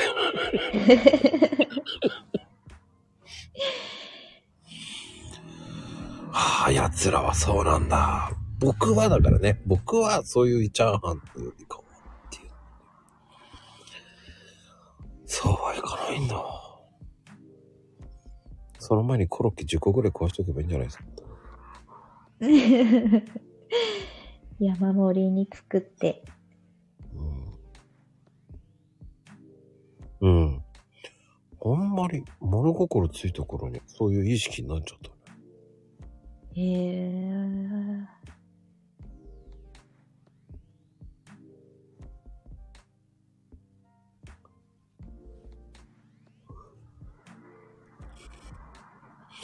だあの、あの、食べ放題のビュッフェとかああいうのレストランとかあるじゃないですか。あの、ホテルとか。はい。メインって最後なんだよね、俺。ご飯とか、そういうのは持ってこない人です。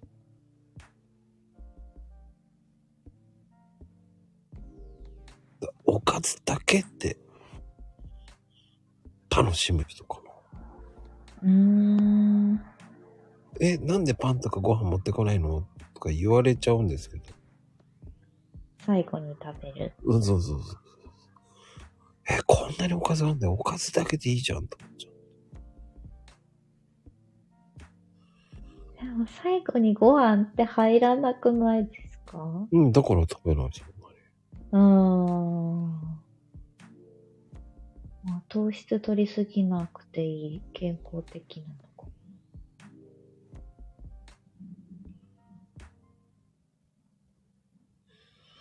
何他は完璧って。何が他は完璧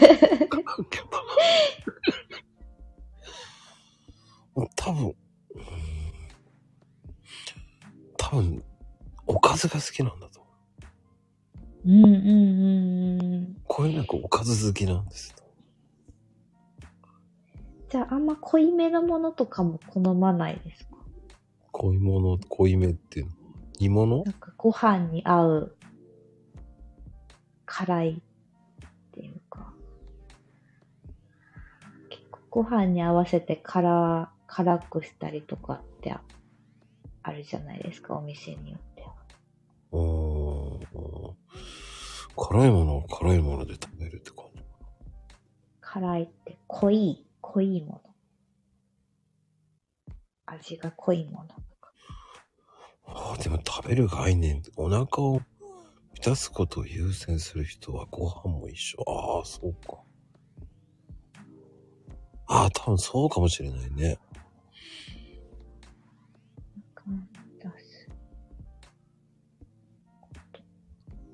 だから一緒に食べてしまう方がお腹いっぱいになるの早いってイメージなんじはあ。ゃな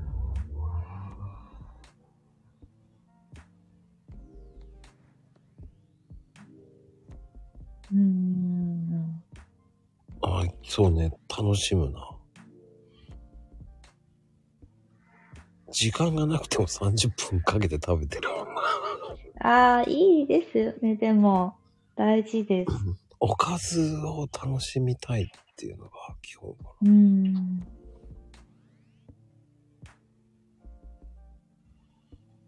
何？5分でしょ？う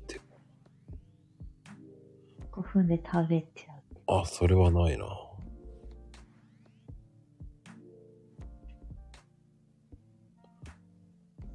最低でも30分ないと嫌だなって思っちゃう。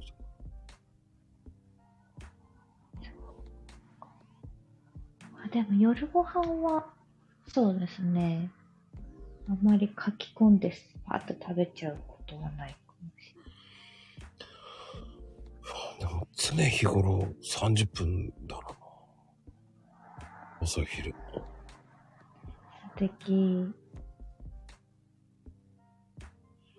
どんならいけるって5分で。いや、5分無理だよ。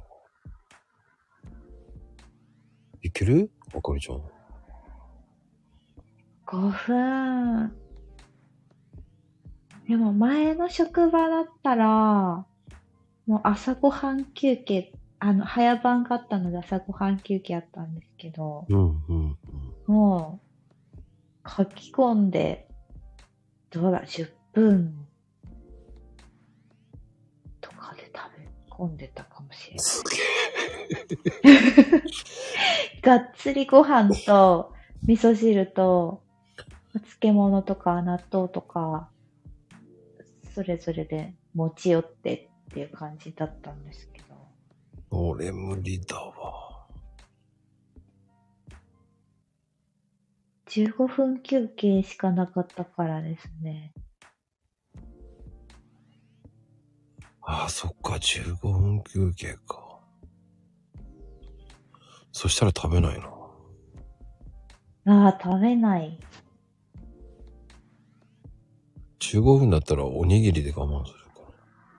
うーん。何にもつけてない白、塩飯だな。ああ、でも朝ごはんだったらそれぐらいでもいいかもしれない。めっちゃお腹いっぱいで、その後仕事みたいな感じ。となると、何にもない白飯だな。はあ。塩ご飯かな。昔さ、そのコンビニに白飯ってなかったじゃない？はーい。あれなんでねえんだってずっと思ってましたからね。最近ありますね。うーん。塩結び。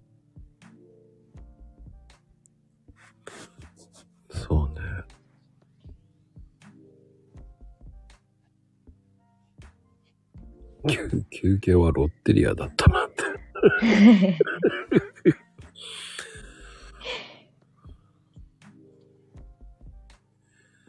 だマックとかああいうのって食べた気がしないんですよ。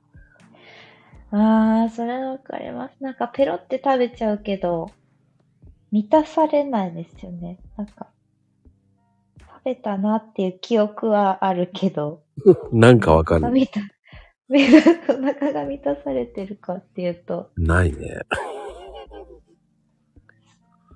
なんかおやつ感覚なイメージだようーん。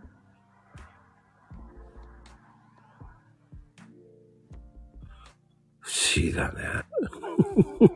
サムライマーク。あ、そうだ。今日、ロッテリアの前通ったら、肉の日で、なんかすっごい、何段あったかな ?5 段ぐらい肉が入った、ハンバーガーのポスターがありました。ええ肉の日は明日じゃなかったっけ？肉肉バーガーっていうんですかね。うん。肉肉バーガーすげえな。ロッテリアを探すのは大変だな。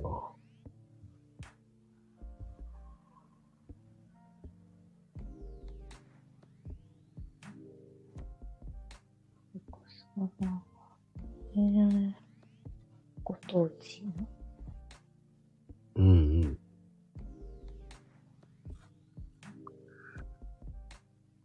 知らないな。え、でもさ、サムライマックとかさ、なんだろうな。最近は一周回ってチーズバーガーでいいやと思っちゃう。へえ。私、マックだったら、チキチとかで。へえ、そうなんだ。モスはモス野菜バーガー一択です、私。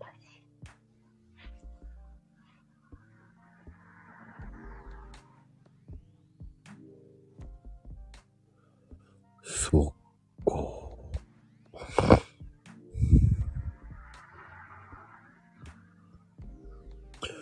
そうやって考えると面白いね。そうやって食文化って。面白いですよね。でもほら、やっぱりこう、あかりちゃんのところも新婚さんでしょ？はい。やっぱり食文化違うでしょ？やっぱり。ああ、どうですかね。そこまでひどくはないんだ。はい。ただ、お風呂に先に入るか、ご飯を食べるかっていう論争は未だにあります。え？その論争って、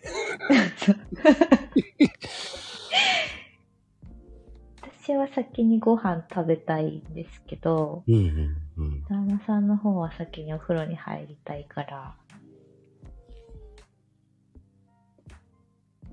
で、絶対譲らないから、私が折れてるっていうか、まあどっちでもいいから、なんか先にお風呂に入って。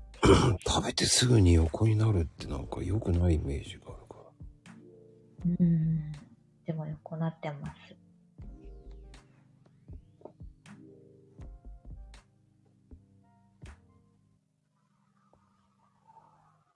はあ、そうそう。そんな時あったんだ。ええ先に入りたい問題か。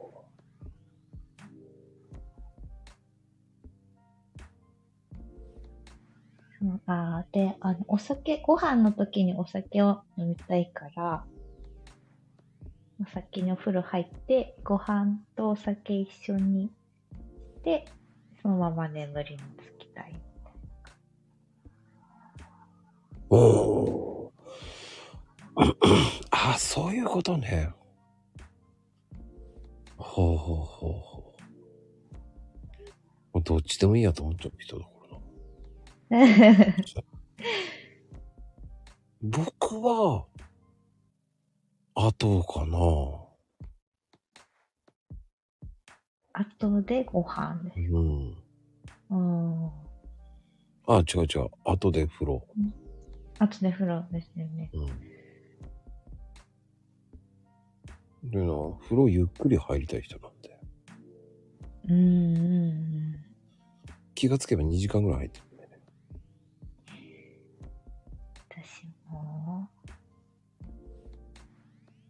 でも食べた後入ると眠くなっちゃうから、お風呂の中で寝てる時もあるから危ないです。それねえな。それないんだよ。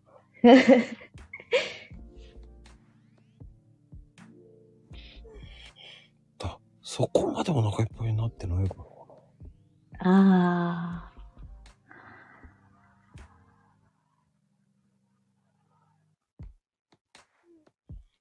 そうなの。すげえ食べたなっていうのあんまりないからな。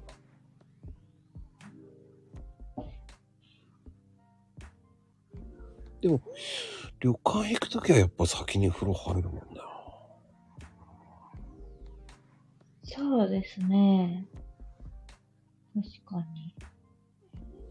その時は、うん。3時にチェックインしてお風呂入るでしょうんうんうん。で、4時半ぐらいに出てきて、30分ぐらい寝ちゃうもんな、そこ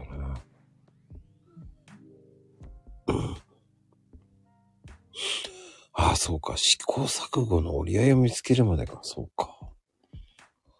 それは多分譲り合うか折り合いだよね。論争はあるよね。うーん。まあ、今は私の方が先に帰ってくるから、もう先に入って、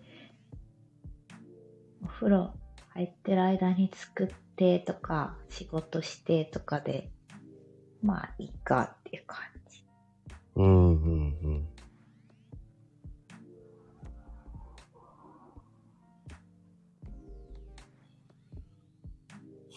でもそうね、試行錯誤だろうな。俺も、俺も結婚した時は結構、え、おかしいよって言われながら、おかしくねえよと思いながら。おかしいよ日本人って言われてましたから。へえ僕はほら国際結婚だったから。ー。えー。おかしいよ、日本人って言われましたからね。日本はそうなんだよ、って言って。勝手に言ってましたけどね。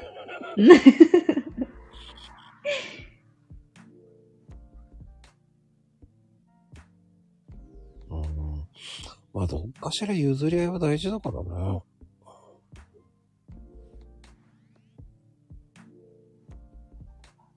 うん。そうね。だからこう、なんかこう、なんか、すごい面白い。最後の方結構面白かったもんね。なんか、徐々に日本人、日本料理っぽくなってってね。ああ。朝ごはんに鮭と納豆と海苔が出てきた時には大爆笑した。これ鮭定食なんだよ。だから。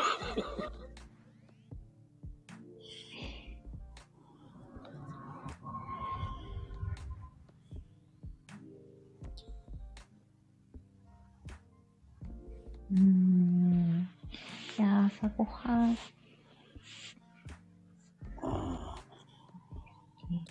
いや、でもさ、ほとんど最近の朝ごはん、旅館の朝ごはんってそんなん出ないよ。そんな海苔とか。ねえ。うーん。それ昭老和舗旅館とか、なりますかね。いやー、旅館に海苔ってあんまり出ないよね。えー、パンもあるんも大体こう、旅館ってビュッフェ、あの、ね、ビュッフェ形式になりつつあるからね。ああ、それもありますね。部屋食でも、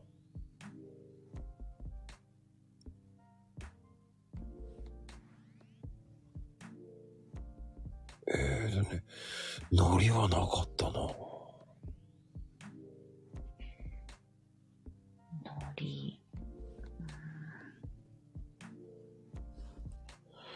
まあ、鮭とな納豆はなかったな。なんかやっぱり、干物をこう焼いてたりとかね。うーん。でも、やっぱり煮物とかそういうのがいっぱいあったかな。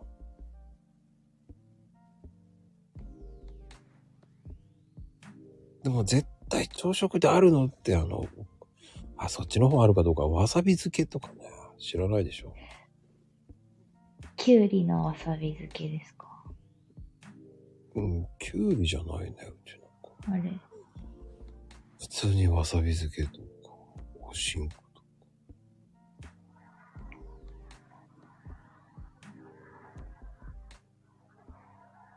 やっぱ地域性の旅館だよね、多分ね。そうですね。うんわかんない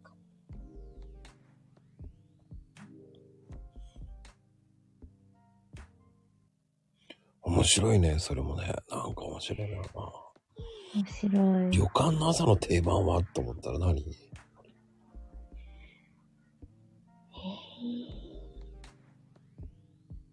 定番。ねだろうで、私、沖縄、パイナップル、バイキング、めちゃめちゃ食べてました。うー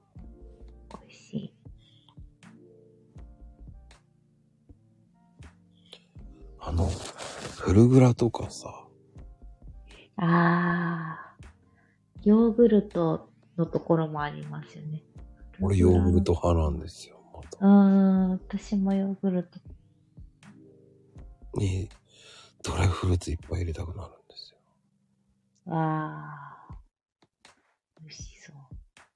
うまいんだよね。僕は牛乳派じゃないんですよね。私も牛乳あっても飲まないかな。オレンジジュースとかコーヒーの方いっちゃう。ねこれは面白いよな。そういう論争。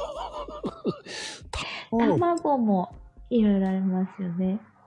あ、生、生派？生卵とかスプラ、スクランブルエッグとか。うんうんうん。私、スクランブルエッグがあったらスクランブルエッグにケチャップが一番卵料理だったら取るかもしれない。へえ、俺は、温玉だな。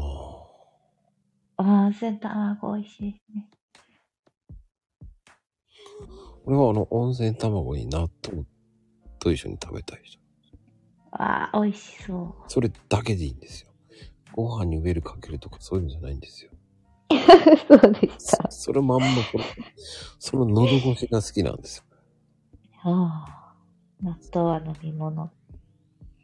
ズルズルズルってその食感が好きなんですよ。美味しいですね。あれがいいよね。あの、贅沢よ、あれ。また生卵とも違いますもんね。そうなの温泉卵の。そうなのよ。その、普段生卵と納豆っていうのはいつでも食えるじゃない？はい。なんかね、ワンランク上なんだよね。ああ、わかります。ええ食べたい。意外と温泉卵と納豆っていいハーモニはーい。ー。そうね、別格なんだよね。なんか美味しいんだよね。不思議ですよ。次ちょっと旅館に行く予定があったら、チェックしてみよう。朝あるから。ねえ、そういうとこ気になるよね、多分ね。あそうはえ、これ？とか言われたら、これしかねえのかよっていうのもあるもあるからね、旅館でも。おかず少ないのにご飯はたくさんありますからねって。どういうこと？と思いながらね。もうちょっとおかずくれよと思いながらね。うーんそういうのはやっぱり、ビュッフェ形式の方がありがたいかな。そうですね。自分で選べて。うん。あの僕はどちらかというと、一口派なんですよ。ちょこちょこいろんなものを食べる。そうそうそう。はとにかく全部種類を食べてみたい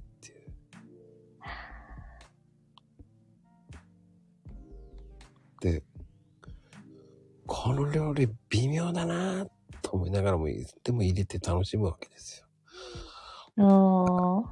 大したことねえな、やっぱり、と思いながらね。わかるでしょ、それ。あーでも取らないかもしれない。私の場合は。そうなんだ。僕は挑戦するんです。はやっぱりねっていうのを見たいんですよ。い。えなんとなくわかるでしょ？やっぱりっていうのはわかるんだけど、ー、はい。それを、何？怖いもの見たさじゃないんですよね。怖いもの食べたさなんですよね。うん食べて、やっぱりねって言いたいんですよね。その後、もう一回美味しかったのとか食べて終わるんですか？まあ全部ね、とりあえず一口サイズを全種類食べる。あそれ、その後リピですよね。うーん。もうトップ5までしか決めないからね、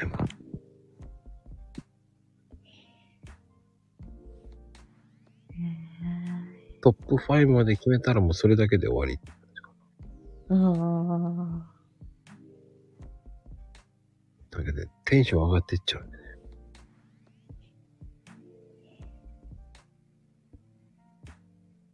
面白いですよね。そうやって見る。面白いですね。え、何があれば一番嬉しい？あなんだろあ、なんだろうね。ビュッフェで一番あったら嬉しいもの。え、やっぱりあれじゃないの？シャウエッセンじゃない？う でも、シャウエッセンって書いてますか？いや、もう見てわかるじゃなパリっ。て。うん食べた瞬間ああ、パリってなってそう。うん。ウインナーか。これはウインナーか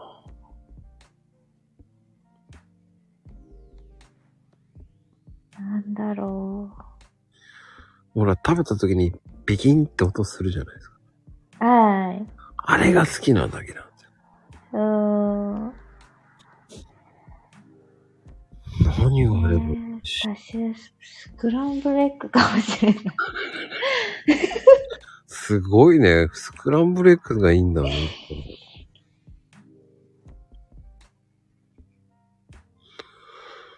ねえ、ともちゃんとか。ポテトとか。ポテト朝からうーん。いつもそれパ、ンは焼かない。パン、焼かないか。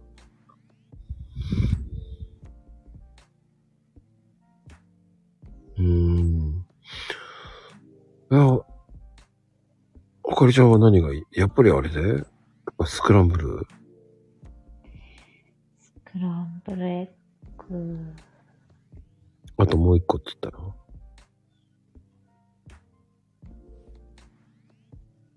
あー、なんだろうか。何があったらテンション上がるああ、ホテルのね、ちょ、ぶ朝食。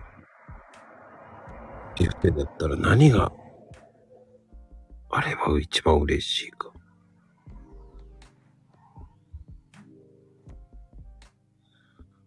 なんだろうなあねシャウエッセンもいいけどね。シャウエッセンはやっぱ俺は一番好きはなんか上がるな。フルーツの盛り合わせ。い。うーん。そのフルーツの盛り合わせって何？その、取り分けるやつ？パイナップルとか、グレープフルーツとかを盛り合わせるっていうことですか？おーほうほう。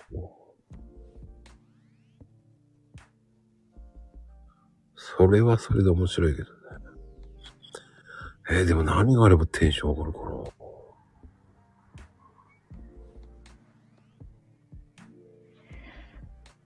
だろう。さあ、皆さんも何でしょう？ともちゃんも聞いたんだったらじ言いなさいよって感じだけど。いや、ごま団子とかも好きなんですよ。なかなかないよね。あ俺もったら好きよ。テンション上がる。でも、ある、俺も好きよ、ごま団子。わあ。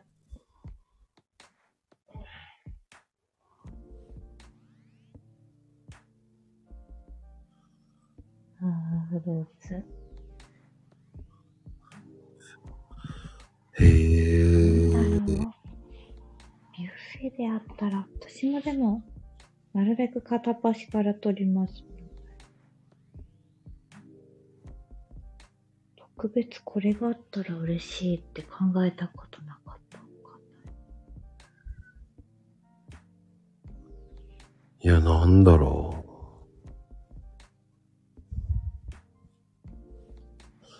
う。面白いな。父もちゃんはパインなんだ。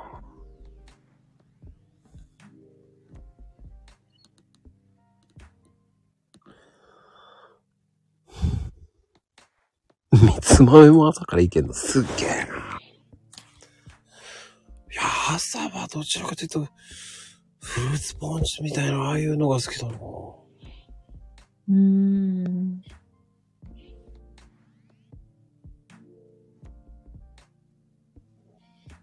ねみつ豆ってあるっていう。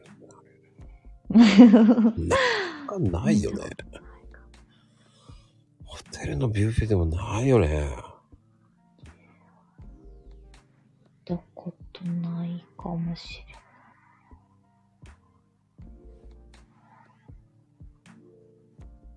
えー、赤エンドウって知らない。えあかりちゃん知ってます？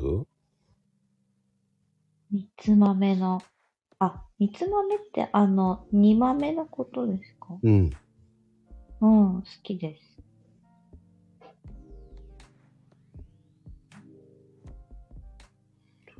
うーん、みつ豆見たことねえな。どちらかというとテンション上がるってデザートだよね。デザートが多いとテンション上がりません？なんか。はーい。なんか少なすぎるとしょぼーってなるしね。でも、僕デザートだったら、わらび餅かな。ああ。私はデザートだったらフルーツ、パイナップルとかグレープフルーツとか本当にフルーツ好きなんだな。きですね。普段からフルーツは食べるの？食べてます。なんかススイーツとかお菓子買うよりフルーツ買うようにしてますね。こっち来てから。うんうんうんこの時期だとイチゴとか、カットパインとかリンゴとか、ほうみかん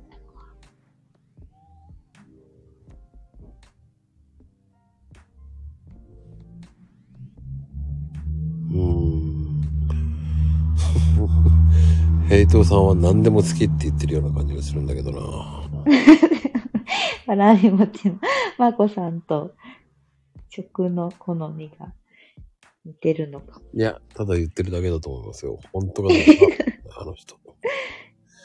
言ったものに対して言ってるだけだから。三つ豆は好きじゃないんだね。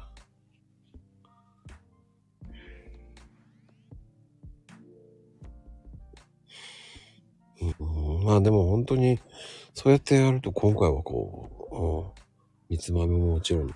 うん僕は本当にテンション上がるってそういうところかな。シンプルなのが好きなんですよね。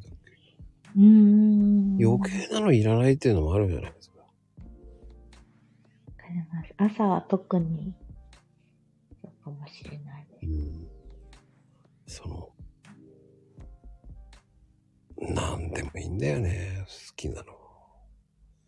まあ、好きなの食べれる時が一番健康ですからね。はーい。うん。やっぱりこう、想像して、そうそう、想像して、あ、これは美味しそうだなっていうのが、食べれるのが一番いいことであって。うーん。そうね。シンプルなものが、なんかやっぱり、なんか懐かしいような味が好きなんだろうーん。うね。うん。ともちゃんの話でね、リクエストで、まあ面白く広がりましたけどね。はーい。でも、クリちゃんの自分で言う理想なご飯って、何ですか？今、つながりの流れのまんまできたけど。私もご飯、白ご飯と、味噌汁と、うん。最近久しぶりにメカブを食べてすごい美味しかった。ほんと和食が好きかもしれない。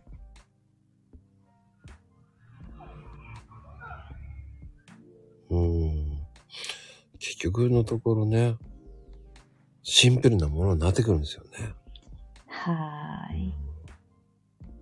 でも、こう、仕事してて、うん。パン屋さんで働いてる時に、うん。うわ、今マックのポテト食べたいみたいな時があったりするから、ああ、疲れてる、みたいな。でもさ、朝食、あんまりパン食べないんだ。パンはお昼ご飯に余ってたパンとかをつまみみたいな感じです。なので、わざわざもう買うことなくなりました。菓子パンとか。ええそうなんだ。は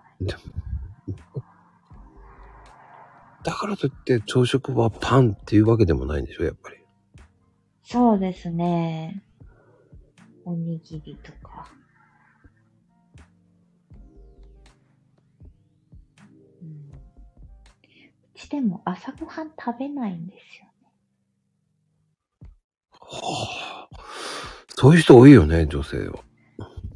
もう二人ともギリギリまで寝て出勤してます。うん。それはそれでいいと思うよね、本当に。でも、ヨーグルトとかなんか、ウィダインゼリーでもいいんじゃないの？と。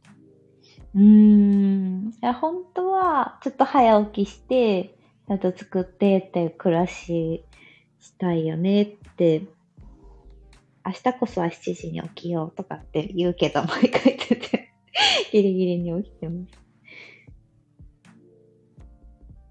うーん。いいんじゃない？いいと思うよ。そこの比重にどう思うかだよね。まゆみちゃんはね、ところはね、納豆ご飯だと思いますけど。ね。それはもうほら、そそうまた子供がいてとかってなると、そういう時間をちゃんと作ってっていう生活になるかもしれないですけど。う。ん。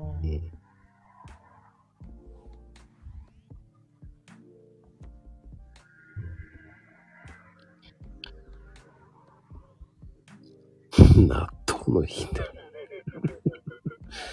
そんなのあるんだ。すげえな。ああ、お弁当は作ります。でも私の方が先に出るときは、もうお願いするとか、持って帰ったパン持ってって、外食してたりとか。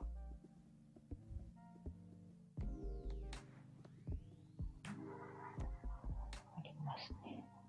うん。まあ、そうね。楽しむのがやっぱり一番だよ。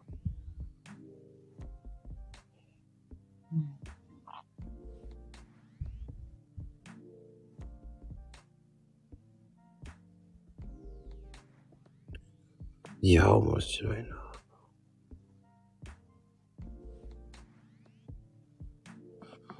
うん、まあでも、いろんなことをこう考えながらね、朝食を食べるっていうのもありだと思いますし。いやー、そうですね。やっぱ、ご飯の時間ってちゃんと確保すると、なんていうなんだろうね。余裕があるというか、そうね。うん。ゆとりができるね。はーい。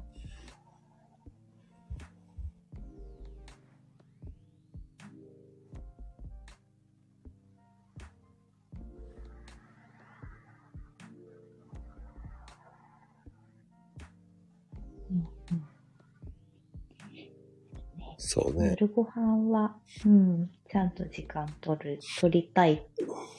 うん。どこかに時間を取るのがあれだからいいと思いますよ。はさすがですよね。ともちゃんの的確ーい。。はい。その昭和のポイント、昭和ポイントでございますよ。そう、二人の時間ね。これ、これぞ昭和ポイントです。何でも聞いて昭和ポイント。昭和ポイントですよ。昭和ポイントってな。昭和ポイントです。昭昭和ポイントですよ。そっからこう、昭和ポイント。ともちゃんの昭和でポンだよ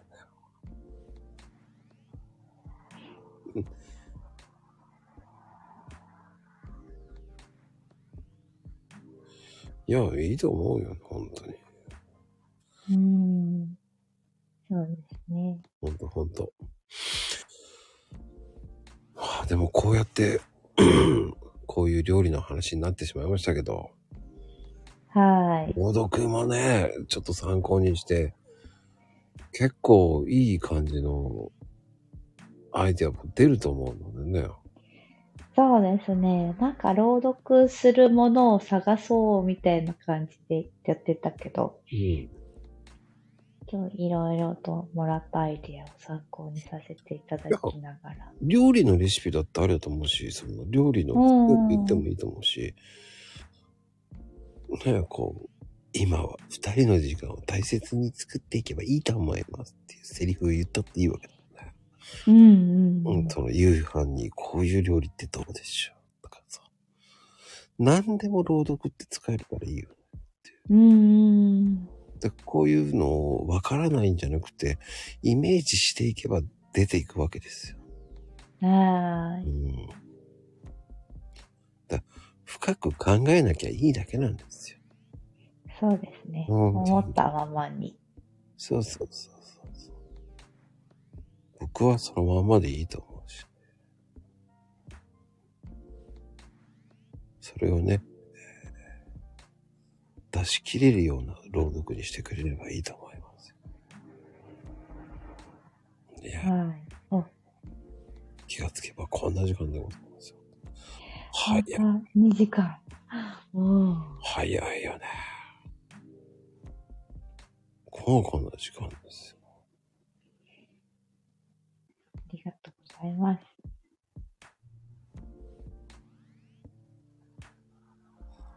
ぜひ、ぜひ、次はね、えー次のね、えーサードステージのあかりちゃんを聞けると思います。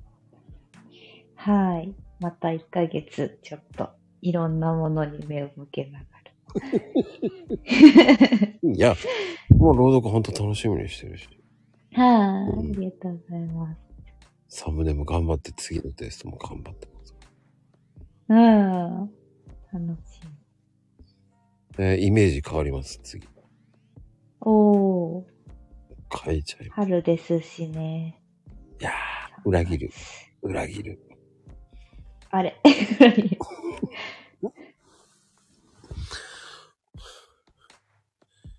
11pm の時間って何がわかんねえな、それ。ごめん。お布団の時間よってことね。わかりました。はい。まゆみちゃんは、えー寝ないようにしてくださいね、本当に。はい。気をつけて、ゆっくりした時間を。うん。いや、いや、でも本当に、今日のね、ゲストあかりちゃんでした。ありがとうございます。はい。次回、朗読も楽しみにしてますよ。はーい。よろしくお願いします。お願いします。はい。ちょいちょいバイク今日うるさいな。ボーンって。やたら今日通るな。本当に。いや、てなことで、皆様おやすみカプチーノ。今日のゲストあかりちゃんでした。ありがとうございます。ありがとうございました。おやすみなさい。おやすみカプチーノ。